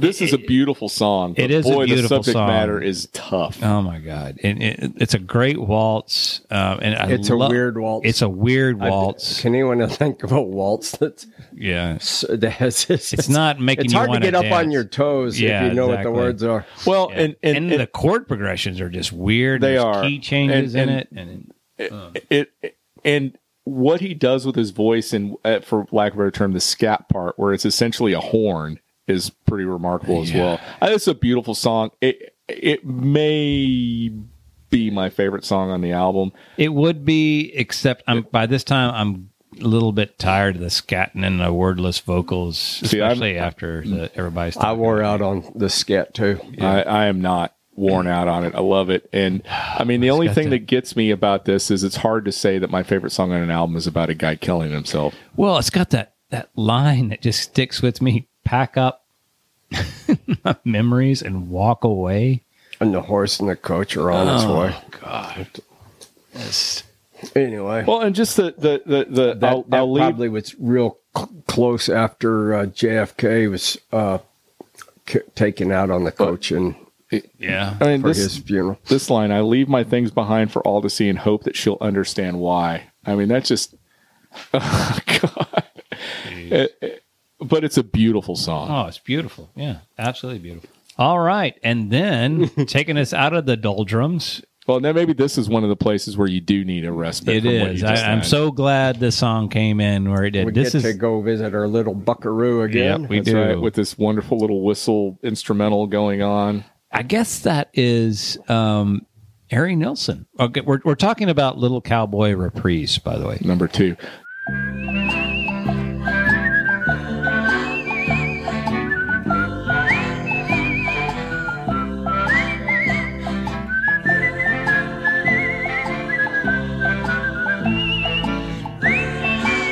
what whistling like that why Yeah. wouldn't it be I don't know, but it's amazing whistling. I think it's like it's- Toots Fieldman Yeah. whistling.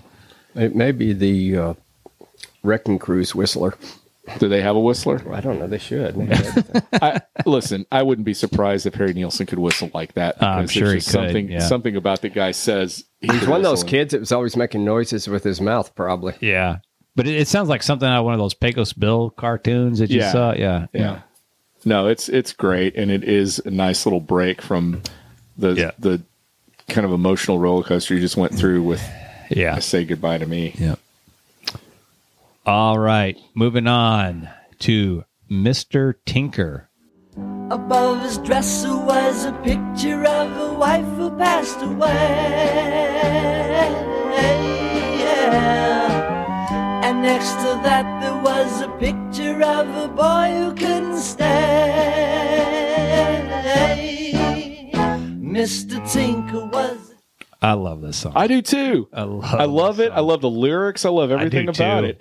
I, I, I love that this guy. It's funny because this guy is what he's just bitter, and he's always been bitter. He's always been bitter, even though he's got a widow. He's a widower, and Well, but he's still bitter. I think it's yeah. I think, Even though his wife died. Yeah. he's well, still I mean, bitter. but he was bitter before that. well, I think the song starts off with him. the kid left him before Yeah. his, his wife died. so that starts off with him looking back. Is, is he's living in this little room behind his shop. His wife's dead. His kid doesn't come back to see him anymore, and he's he's bitter about that. Then it goes into talking about what he was a tailor, and this is a Yeah. fine job, except he was jealous of every was person jealous that of her- walked into the Exactly. shop.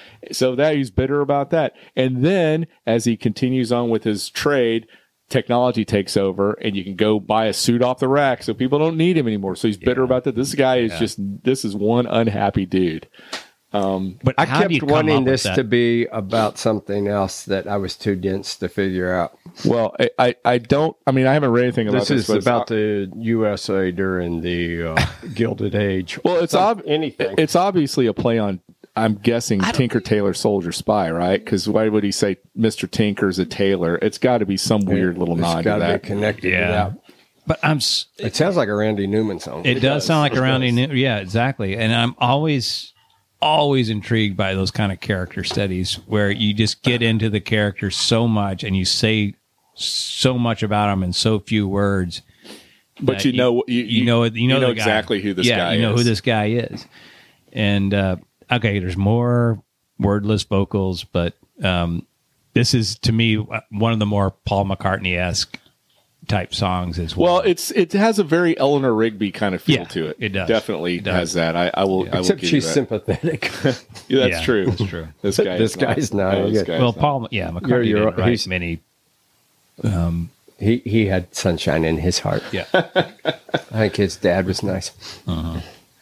yeah, he he had a happy childhood for all for all accounts. yeah even though his mom died but his dad was a very decent human being anyway all right the other hit one One is the loneliest number that you'll ever do.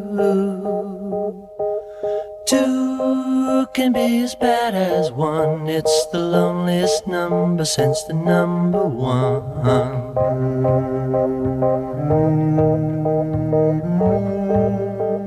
I have a very special relationship with this song. Why is that? Well, there I was, Austin High. I'm a senior. Sometimes senior boys notice all of a sudden under uh, what are they undergraduate Underclassmen? uh, underclassmen. Yeah. This very attractive sophomore girl is uh, in. That we had that stupid open classroom deal, right? Where there was some some hippie thought that was the new way to learn. Yeah, it's we the did. new way to be distracted from your own teacher. And here's this gorgeous girl, one class over. So uh, I needed her attention. Um, so I started singing. One is the loneliest, staring right at her, and um, she embarrassed much e- more easily than I did. and so she would come talk to me just to get me to be Stop quiet. singing. Yeah. So next time I saw her in the cafeteria, I started singing, and she had to come over. Uh, we went to the prom together and ended up being very good friends. Um, Oh, that's very nice. Does she listen unfortunately- to our podcast? I doubt it. She's Huh. a very busy attorney. Um, anyway, after after dating me for a little while, she but I'm- decided she needed to make it on her own. I'm assuming Threw her hat up. your that was the uh, Three Dog Night version. Three Dog Night version. This- it did not start with the uh, dial tone. This version is, I think, so much significantly better than that Three Dog Night version. well, it's about what it's about. Yeah. Yeah. And I love it, it, that sparseness that that upright bass and the cello comes in, and it's just Yeah. that, s- that I guess that's Larry Netchell playing that The just bass? staccato. No, I think it's no the bass is done by the other guy. Okay. I think he's playing that staccato Piano. piano part. Or I guess that's a Wurlitzer. Or I can't Well, even there's tell a it. yeah. There's a harpsichord. Yeah, There's harpsichord a, there's comes a in, Flute. yeah. There's Which, strings. which there's one's stand-up doing the bass. dial tone? I don't know. So let's talk about that. So Harry Nielsen's the story he says is he was calling somebody and he got a busy signal. That's what it is. Busy. And uh, for those of you who are too young to know what a busy signal is, when you used to dial a phone number and, s- and the phone line was otherwise engaged, you would get a busy signal. So he's listening to this, and this busy signal's going, and he's he he stays on the phone listening to the busy signal and writes this song. Yeah. That's a remarkable story if it's true. It starts with the. It starts with the. I mean, it sounds like a. Anyone our age recognizes that um, Yeah. that busy signal. And- and which again- means your girlfriend's talking to some other guy. But what's what's the the no is the loneliest experience? I don't like that line. Why? I don't know. No is the loneliest experience. Hell yeah, it is. Yeah, if you go up to a Don't- girl and you don't ask her pretend out, like and she you- says no to you. JM saying, "Oh, what's that like?" don't know. Oh, I've I've never, never nobody's ever experienced said no to me no to me, before. yeah. I That's what guess I'll that just have to means. trust y'all. but but again, you know, the the the cards are again him. He writes, he records this incredible version of the song, and then it doesn't do anything. And a year later, Three Dog Night grabs it, and it ends up being what what that was huge. like what was it? It was a number, Number four, I think. five. It was number five for Three Dog Night. So Jeez. that and, and they But, but that's what they did is they uh, they ignored the meaning of it and made and took advantage of an Well, attractive tune it- and then put their pipes behind it. to to a certain extent, I, I feel like that's what he did to the Badfinger song. He Three Dog Night the Badfinger song a bit. I won't go that far. I wouldn't go that far. There's a lot of people that I know that just absolutely. I mean, I yeah, I mean, his vocals are incredible on that song. I don't, I'm not knocking that, but he does. It is, yeah. it is sort of over the top. that's uh, it is. and It is. That's the what it fault needs of- to be. That's the fault of his his voice. It, his voice distracts from the song, But um, which is not it- everybody can do that. It's when you hear this version for the first time, having had that Three Dog Night version beamed into your head for your whole life. i- It's it's almost uh, I don't know what kind of experience. I don't want to say religious lonely. experience, It's, but it's it's it much feels- lonelier. Well, it's so yeah. it's so sparse. It is, and it, and you get as you said, is. Doug. It, you get the song. He does with the song what it's about. It's about the loneliness. And Three you get Dog to, Night You get did a to hear good- him with his voice pu- pulling it all in. His voice steals the show on this song. and- Oh yeah, But but the thing is, he done. He, he's he's able to moderate what he. I know because he's got an amazing voice. there's there's a and there's a quiver in there's it a on this quiver song, in it, and he's he's hitting in gets his that- lower register. but he also does it's hard the for people to falsetto. do both of these. It's hard Yeah. for them to do the power singer. No, he's- he's- like, he's like amazing. Sinatra. Sinatra's the power singer. If he tried to do this, uh, it would flop because he can't do the s- the quiet, soft thing. yeah. I Jam, mean, it, go ahead. I'm sorry. what's a three dog night, I don't know what is a Three Dog Night. Tony? I have no idea. Well, it's a saying. Now, I bet our Canadian friends, who we love very much, know this one, but that's when it's so cold, you let three dogs sleep with you to keep Ah, you Three Dog Night. That's right. That's yeah. interesting. I forgot Um, about that. Yeah. warm. We don't have that kind of night here in Austin. No, we have a no dog night. we go get that We dog did out last of here. Get year. that dog out. Oh, we did. Yeah, we had a ten dog night had- last year. We had two weeks of uh, a whole pack. Yeah. All right. Moving on to the next to last song, The Wailing of the Willow. Love must lack a sense of humor. It laughs when other people cry. To me, this is the other soundtrack piece or, or it should have been. I mean, it's got all the bomb bombs in it on the voice and all that. It's- I, I don't. I, th- it's- I don't think you can. Uh, it sounds. Uh, if I can take uh, umbrage at that, it sounds dismissive of a song that lyrically is pretty amazing. Uh, It's a. It's the most bleak outlook on what love is about on an- Sure. almost any song I've ever heard. Yeah. Um. You know, love is only happy making people miserable, according to Harry Nielsen in this song. But uh, Right. I I don't know. I think I think that's a little dismissive to say. I get it. I get it. You guys don't have the same love for his vocal acrobatics that I do in terms It of the might be scatting a and stuff. age but- deal, though. It might. Yeah. I think. We they're- may have lived through more of those movies than you did. yeah. I think we did. And wha- and, and I'm going to say it again. It's not fair. Were you Well, born in the seventies? I was born in 1970. Okay. Okay. JM. I was I'm two years older than you, Okay. Uh, so I Two don't know years what. of cheesy movies you did. I guess so. one last thing I want to say about uh, this song, the wailing of the Will- the willows. This seems there's lots of bomb bombs. Um, Bomb bombs. it it could have been covered by a Brazilian jazz band. I think of Gilberto, uh, what's his name, who did uh, "Girl from Ipanema." It, it- th- th- this guy could have done that song, and it would have, and she could have sang it. It, it it has that feeling to And it. I love it. It's, a it's- great. I, I, I it is the second song It's the where new he, thing. It's the second song where he uses the willow to express this this kind of give personification of immense sorrow. Yeah. Um. Why, why willows are always Well, they're associated weeping. with yeah, Weeping willows. willows, They're yeah. always bent over, yeah. dragging the water. They haven't been to They're Seems either they're geeky. either very sad or they're evil because the willow in the Hobbit. Yeah. I mean not in the Hobbit. Lord of the Rings is evil, Lord of the and Rings, then the yeah. the Is that wacky the one that tries to get the hobbits and then Mr. Bombadil comes yes, and tells him to it, let him? it is, Yeah. and then Greatest character in all literature. and then And the uh, and then in, left out of all the movies. and then in Harry Potter, the whacking willow or whomping willow, I should say, is also I an don't evil know tree. about Harry Potter's over there with Land of the Lost. Harry Potter is essentially a ripoff of Lord of the Rings, hence the willow. Yeah. Yeah. Well, you just hate women. All right. Do I? So let's move on to Speaking of the, women, the last song, Bat. I'm going home to take my bath, but I'll be back again. Yeah, I'm leaving here this morning with a smile upon my face. So I'm beginning to think there's hope for the human race. I'm leaving here this morning. Oh, I love this song. and It's I- a good song. It is a great way to end this It's a album. great song it's a, to end the it's a album. High, it's a high point. It's full of energy. Yep. Well, the guy's happy because he just spent the night in a brothel, right? Well, yeah, Um, who wouldn't be? I just uh, joy just I, springs. I, I think I think it's interesting. Everyone makes a big deal out of a certain line in the song getting past the quote unquote censors, but it's not like this song was played on the radio, so it's not that yeah, big a deal. well, who are the censors? Yeah. Who are Yeah. the It's guys like- coming to your house Yeah. and chop it off of your album? yeah, exactly. Um, you know, it's just got a it's just a little jokey double I entendre. love his vocals on this. Too. I do too. They're so So jaunty and But this is just this is another one where I'm really wondering. Uh, he sounds like he- he's.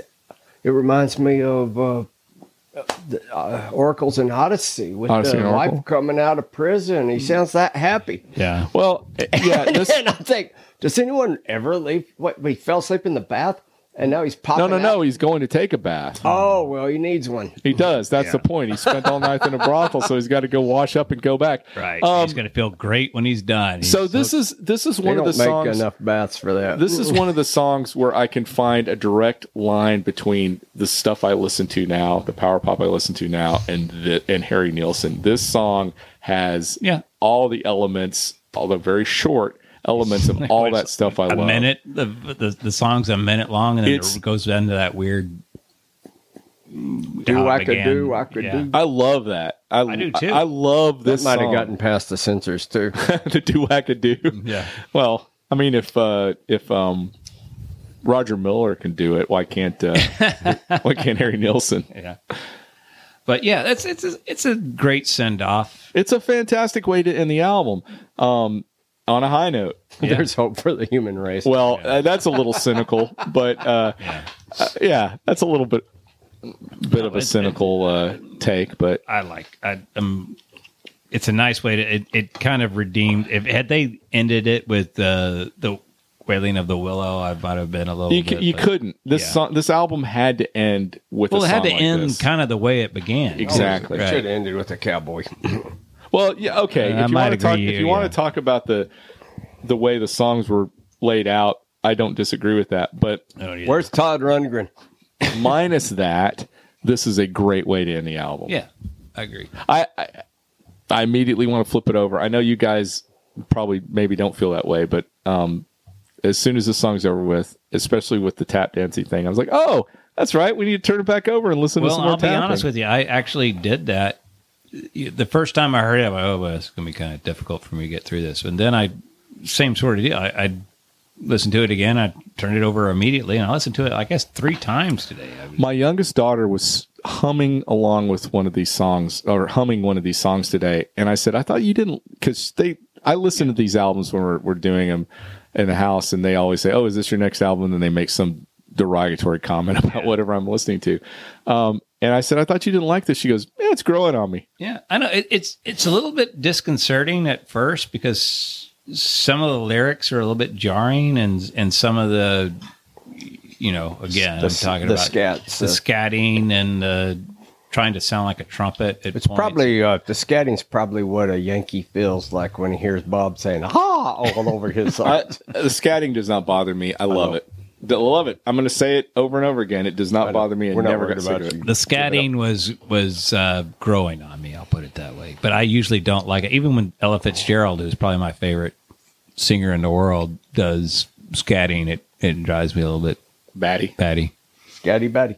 Well, well, the thing I feel like at the end of this album is to hear one of the bonus tracks that I've been hearing for a long time since I was very young, and I didn't know it was him. No guesses. No. People, let me tell you about my best friend. Oh wow! I Yeah. used to watch uh, the courtship of Ev- Eddie's father in Eddie's the father, yeah. afternoons with Yeah. Bill Bigsby before he got angry and turned green. Yeah, yeah, yeah, yeah. Nielsen, uh, yeah. It was girlfriend, and then they turned it into uh, yeah. that song, ironically, about a father and son, Yeah. which I think somebody pointed out that maybe the girlfriend was about that to begin Hmm. with. Yeah. but I guess every song he writes, somebody's going to be suspicious about that.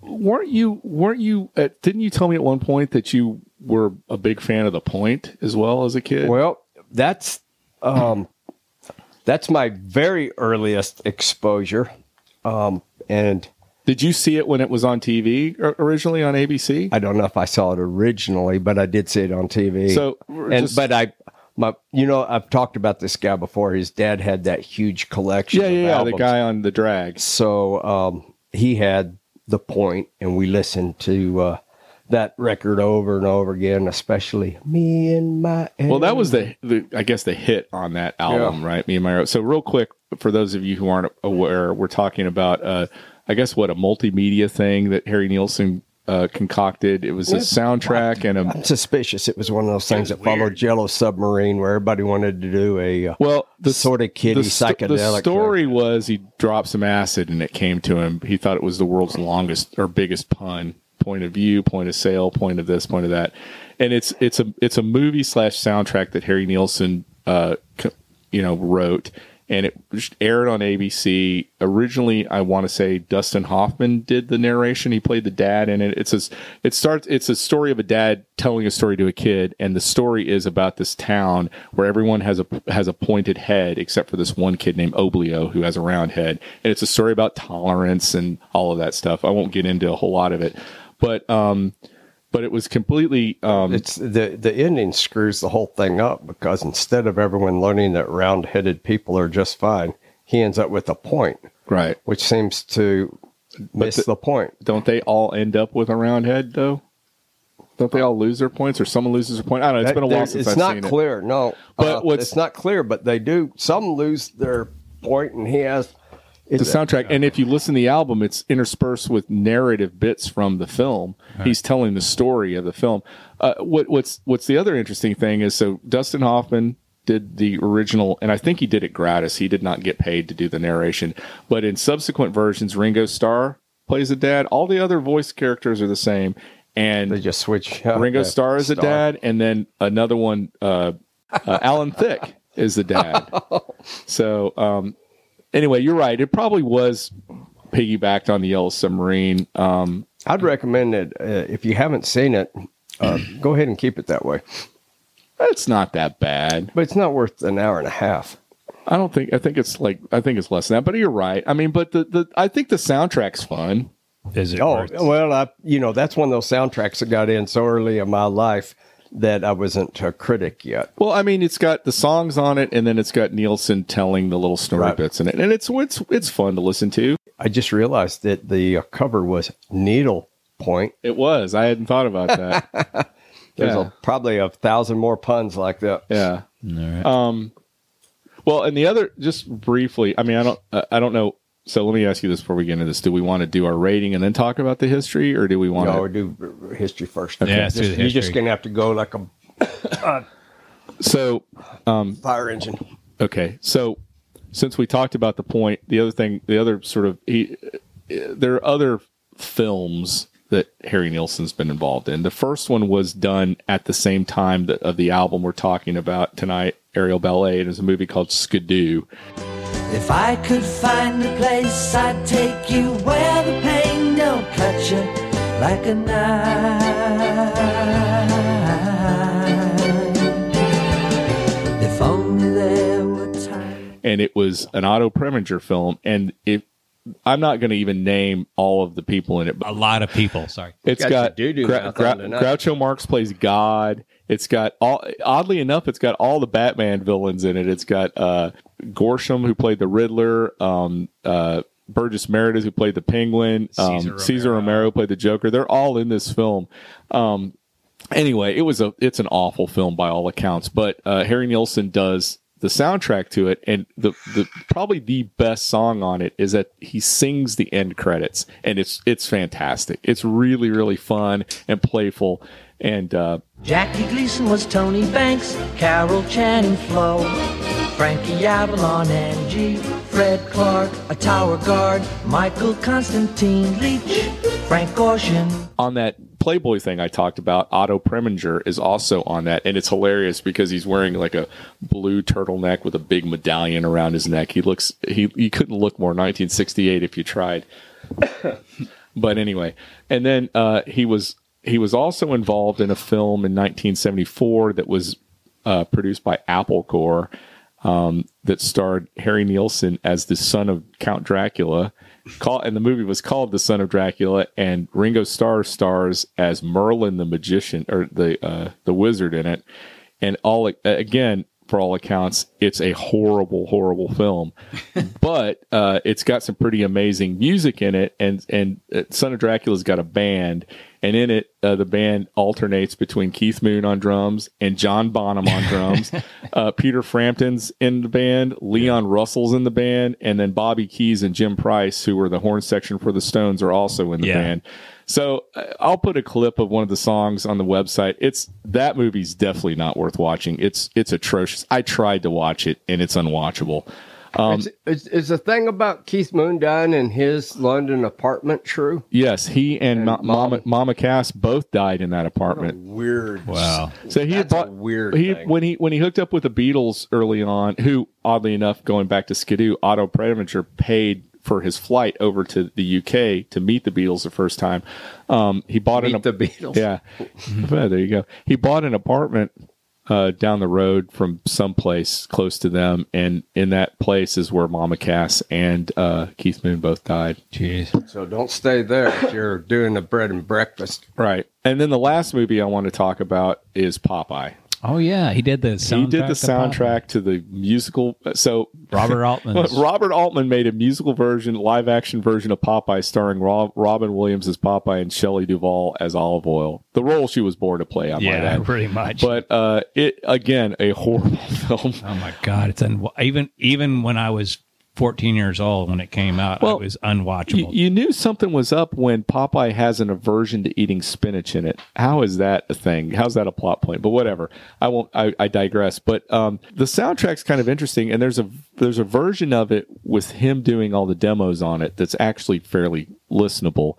Um, but the movie in general is pretty bad, and it was it also was a box office tank. He did have some uh, movie experience, so because of Midnight Cowboy and the success of Everybody's Talking, uh, there's some interest in Harry Nielsen's back catalog. And so he decides that instead of just re releasing his first two albums on RCA, he decides to combine them into an album called Aerial Pandemonium Ballet, which he goes in and remixes some of the songs and re-records the vocals. And I'm here to tell you, in my personal opinion, it ain't worth it. The, this, there, if it ain't f- broke, don't fix it. There was nothing wrong with any of the songs on either of those first two albums. I'm not sure why. At, at the point that he re-records this, his voice is already a little bit more ragged than it sounds. So the vocals aren't anywhere near as good as they are on the originals. It's a weird thing. And and the remixes, the songs are th- they don't really flow with the exception of it's actually got 1941 and daddy's song back to back that's its one shining moment because those two songs obviously work together Well, in 1941, a happy father had a son. And by 1944, the father walks right out the door. And in 45, the mom and son were still alive. But who could tell in 46 if the two were to survive? Well, the years were. but overall it's it's it's kind of a in my opinion a wasted effort um he d- then he records this album harry which is my second favorite album of his and that one has the cover of mr bojangles on it it also has randy the first randy newman song he did which is simon smith and the american dancing bear he covers that on that album to the point where he's so fascinated with Randy Newman. The very next album he does is Nielsen Sings Newman, which we talked about. Then comes the Bicky, Nielsen Schmielsen, which is 1971. It's the album he does with Richard Perry, who was kind of this superstar producer at the Swingali did- time. He brought, he, yeah, he- Carly Simon. he made a star out of Tiny Tim. He brought Barbara Streisand back because she was wallowing in obscurity to a weird way, and he brought her back, brought her career back. Anyway, they create this album that's everybody's on everybody's list. Um, I've talked already briefly about the opening track, "Got to Get Up." Gotta get up, gotta get out, gotta get home before the morning. which is fantastic. It also has the, this Badfinger song "Without You."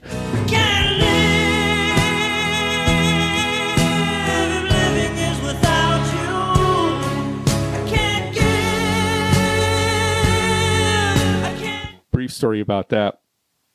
He heard that at a party and thought it was a Beatles song or a, a solo Beatles song. He didn't know it was a Badfinger song. He looked. He did, only heard the word "you" in it, so he went on this wild goose chase to find a Beatles song with "you." He ended up finding out it was a Badfinger song, and he records it. He's recording it in Trident Studio at the same time Badfinger's recording. They're recording an album as well, and Nielsen brings them in to listen to "Without You," and it blows Pete Ham away. Um, he's like, "This is what this is what we should have done with this song. We just didn't have the guts to do it." You know, if you've heard the song, his voice is amazing on it. Oh, yeah. But it was in a different key originally, and and according to Harry Nielsen, the first key they tried it in, he nearly blew a hemorrhoid out singing it. That's a quote from him, and so they had to change the key. Um, also, an interesting thing was originally Rick Wakeman was the the keyboardist? keyboardist focused on it and it just wasn't working so they knocked him out and we got Gary Wright of the of Dreamweaver fame. yeah, Ooh, Dreamweaver, I believe we can reach the morning light. to play keys on it and Gary Wright actually plays on a lot of Harry Nielsen stuff yeah, Um, and uh, George Harrison. Yeah, he was in that circle. and he ends up winning another Grammy for best vocal performance for that song in 1973. Um, so that album sort of for most people who are not super familiar with Harry Nielsen, they do know that album, and that's that's the one they, know always go that song, to. yeah.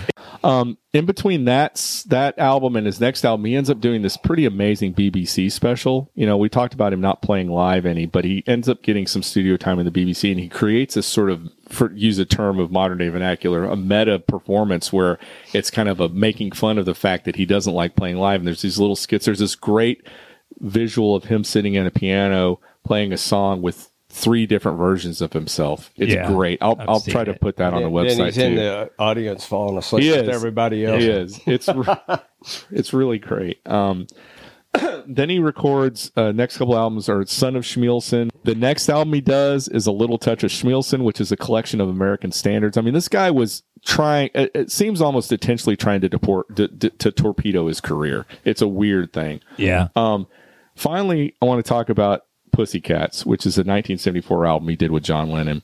And the reason why that's an important album is because not only is it because of the one he did with John Lennon, but at some point in the in the recording of this, the two of them decide to have a match to see who could have the most um, guttural, self-destructive wail. And so they're having a screaming contest.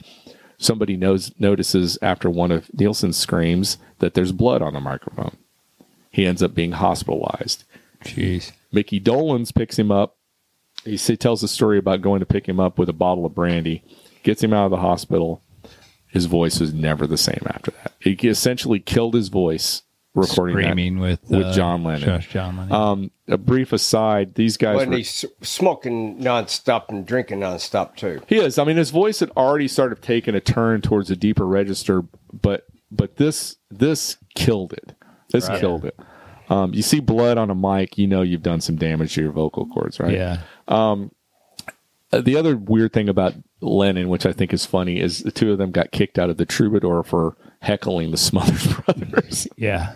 when Lennon got assassinated, it had a profound effect on Harry Nielsen. He ended up Basically re- retiring. s- sort of retiring and devoting his life to trying to get gun control stuff going on because he felt that, that was a necessary A thing lot to of work on. videos of him holding up signs and In his final year of life, and he ends up performing in Vegas with the Ringo Starr All Star Band, doing a version of "Without You." Obviously, his voice wasn't quite the same, but his, uh, by all accounts, was a pretty moving version. That same year, he plays at Beatle Fest and does the same thing, or does a, or, or performs that version live.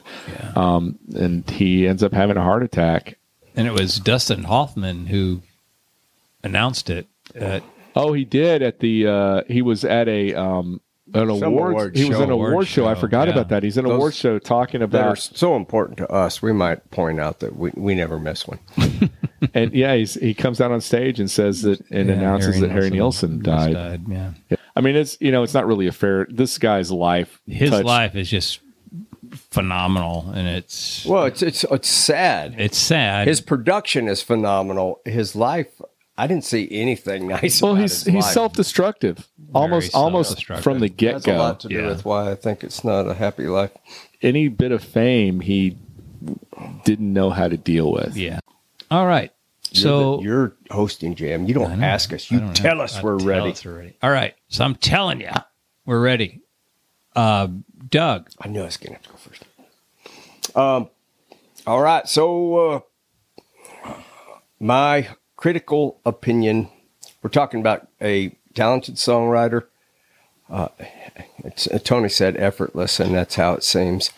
Of course, a lot of songwriters don't agree when people think that, but it does seem like a effortless uh, songwriter with a pretty profound imagination who is really outside of what you're used to hearing and we're talking about one one of the most remarkable voices of of the of his time. Uh, I I give this critically. I give it a four or five. Uh, on a on a more personal level, he writes a whole bunch of songs about things I don't care about, and the the rhymes the rhyme scheme. I think this is the second time I've had a problem with the rhyme scheme, so it's probably my problem. I I had a little difficulty with that, and at, at some point, some of the songs they s- they sound too much like others of the songs. I think that's why I like uh, the uh, album right before this a little bit better because it seems like there was a, m- a wider variety. Uh, this seemed to fall into a, a production track. Um, so personally, I give it a three five. I'm going to take uh, a lot of the blame for that not being higher. I'm going to say those are personal personal things. Some of them include the the trappings that come at this period of time that JM mentioned with the the old uh, the old movies that we watch too many of on Saturday afternoon when you should have been outside. all right, Doug, thanks. Uh, I'll go next. Um, so as you know, we give two ratings: the critic rating, our cold hard critic rating, and then our our personal opinion, like how likely are we to listen to the them again. My critic rating is going to be the same as Doug's. I'm going to give it a four or five. I think this is a landmark album. I think there are many things about it that herald what is to come in, in popular music.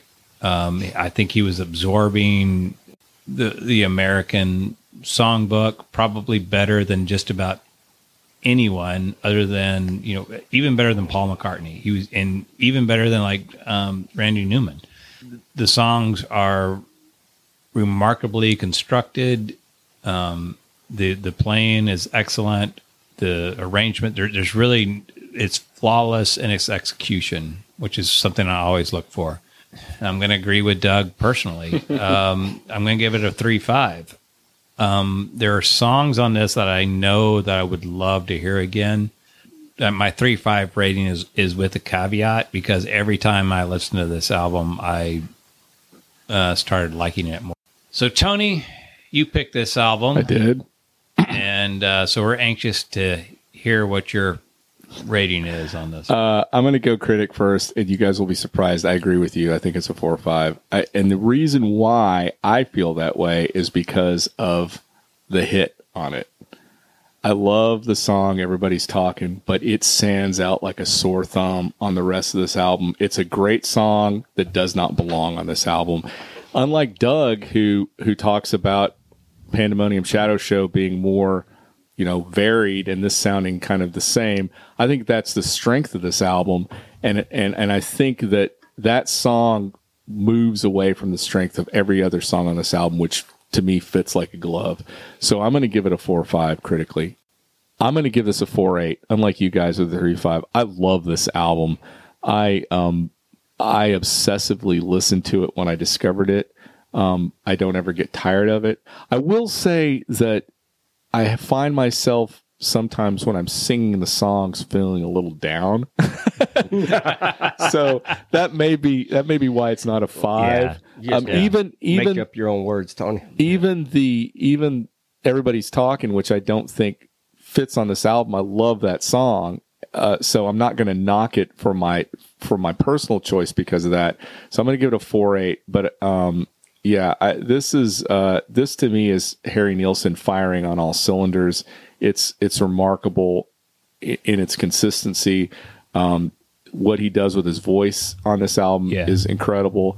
Um, a- as we've talked about before, the sparseness on it is is I think works. Um, I actually like kind of the weird duality of most of the songs. Again, um, I think all of that is fantastic. So yeah, four eight. All right, so we're at the point where we're uh, trying to connect with the kids, and the the youngest member of our uh, this is Spinal Tap crew is uh, Tony. So we always look to him for uh, uh, the latest recommendations. So Tony, you got a recommendation for us? I do. Um, All right. when I was trying to think about what I wanted to talk about tonight as a recommendation, I kept going back to the same artist, and his name is Linus of Hollywood. Um, he's a power pop guy, surprise, surprise. But he's got a whimsy to him that stands out kind of head and shoulders above the rest of the stuff I listen to. And he released an album in 2018 called Cabin Life it's it's a really great album. The title track "Cabin Life" is is fantastic. Listen, the birds are singing, no telephones are ringing. Throw all your troubles in the fire. Don't it feel so right to live this cabin life? Uh, most of the songs on it are great. It, it, it vacillates between kind of mellower, more acoustic songs and some kind of heavy duty guitar pop rockers. Um, but Cabin Life is great. Snow Day is great. Um, Until You Said Goodbye is one of the rockier numbers on it, which really kind of stands out to me. Um, but it, this, um, he's released several albums. This is his most recent one. I would check it out. It's good stuff. If you like, uh, if you like whimsical, sunny, the sunny side of power pop, this is your, this is your bag. All right, Tony. Well, thank you very much.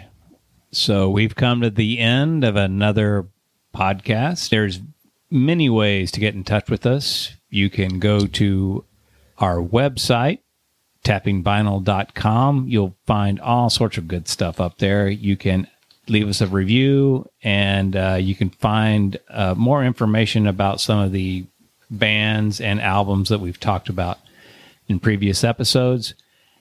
You can also download our latest episode. We're on Twitter at Tapping Vinyl, and you can visit our Facebook group page. And you can also email us at tappingvinyl at gmail.com.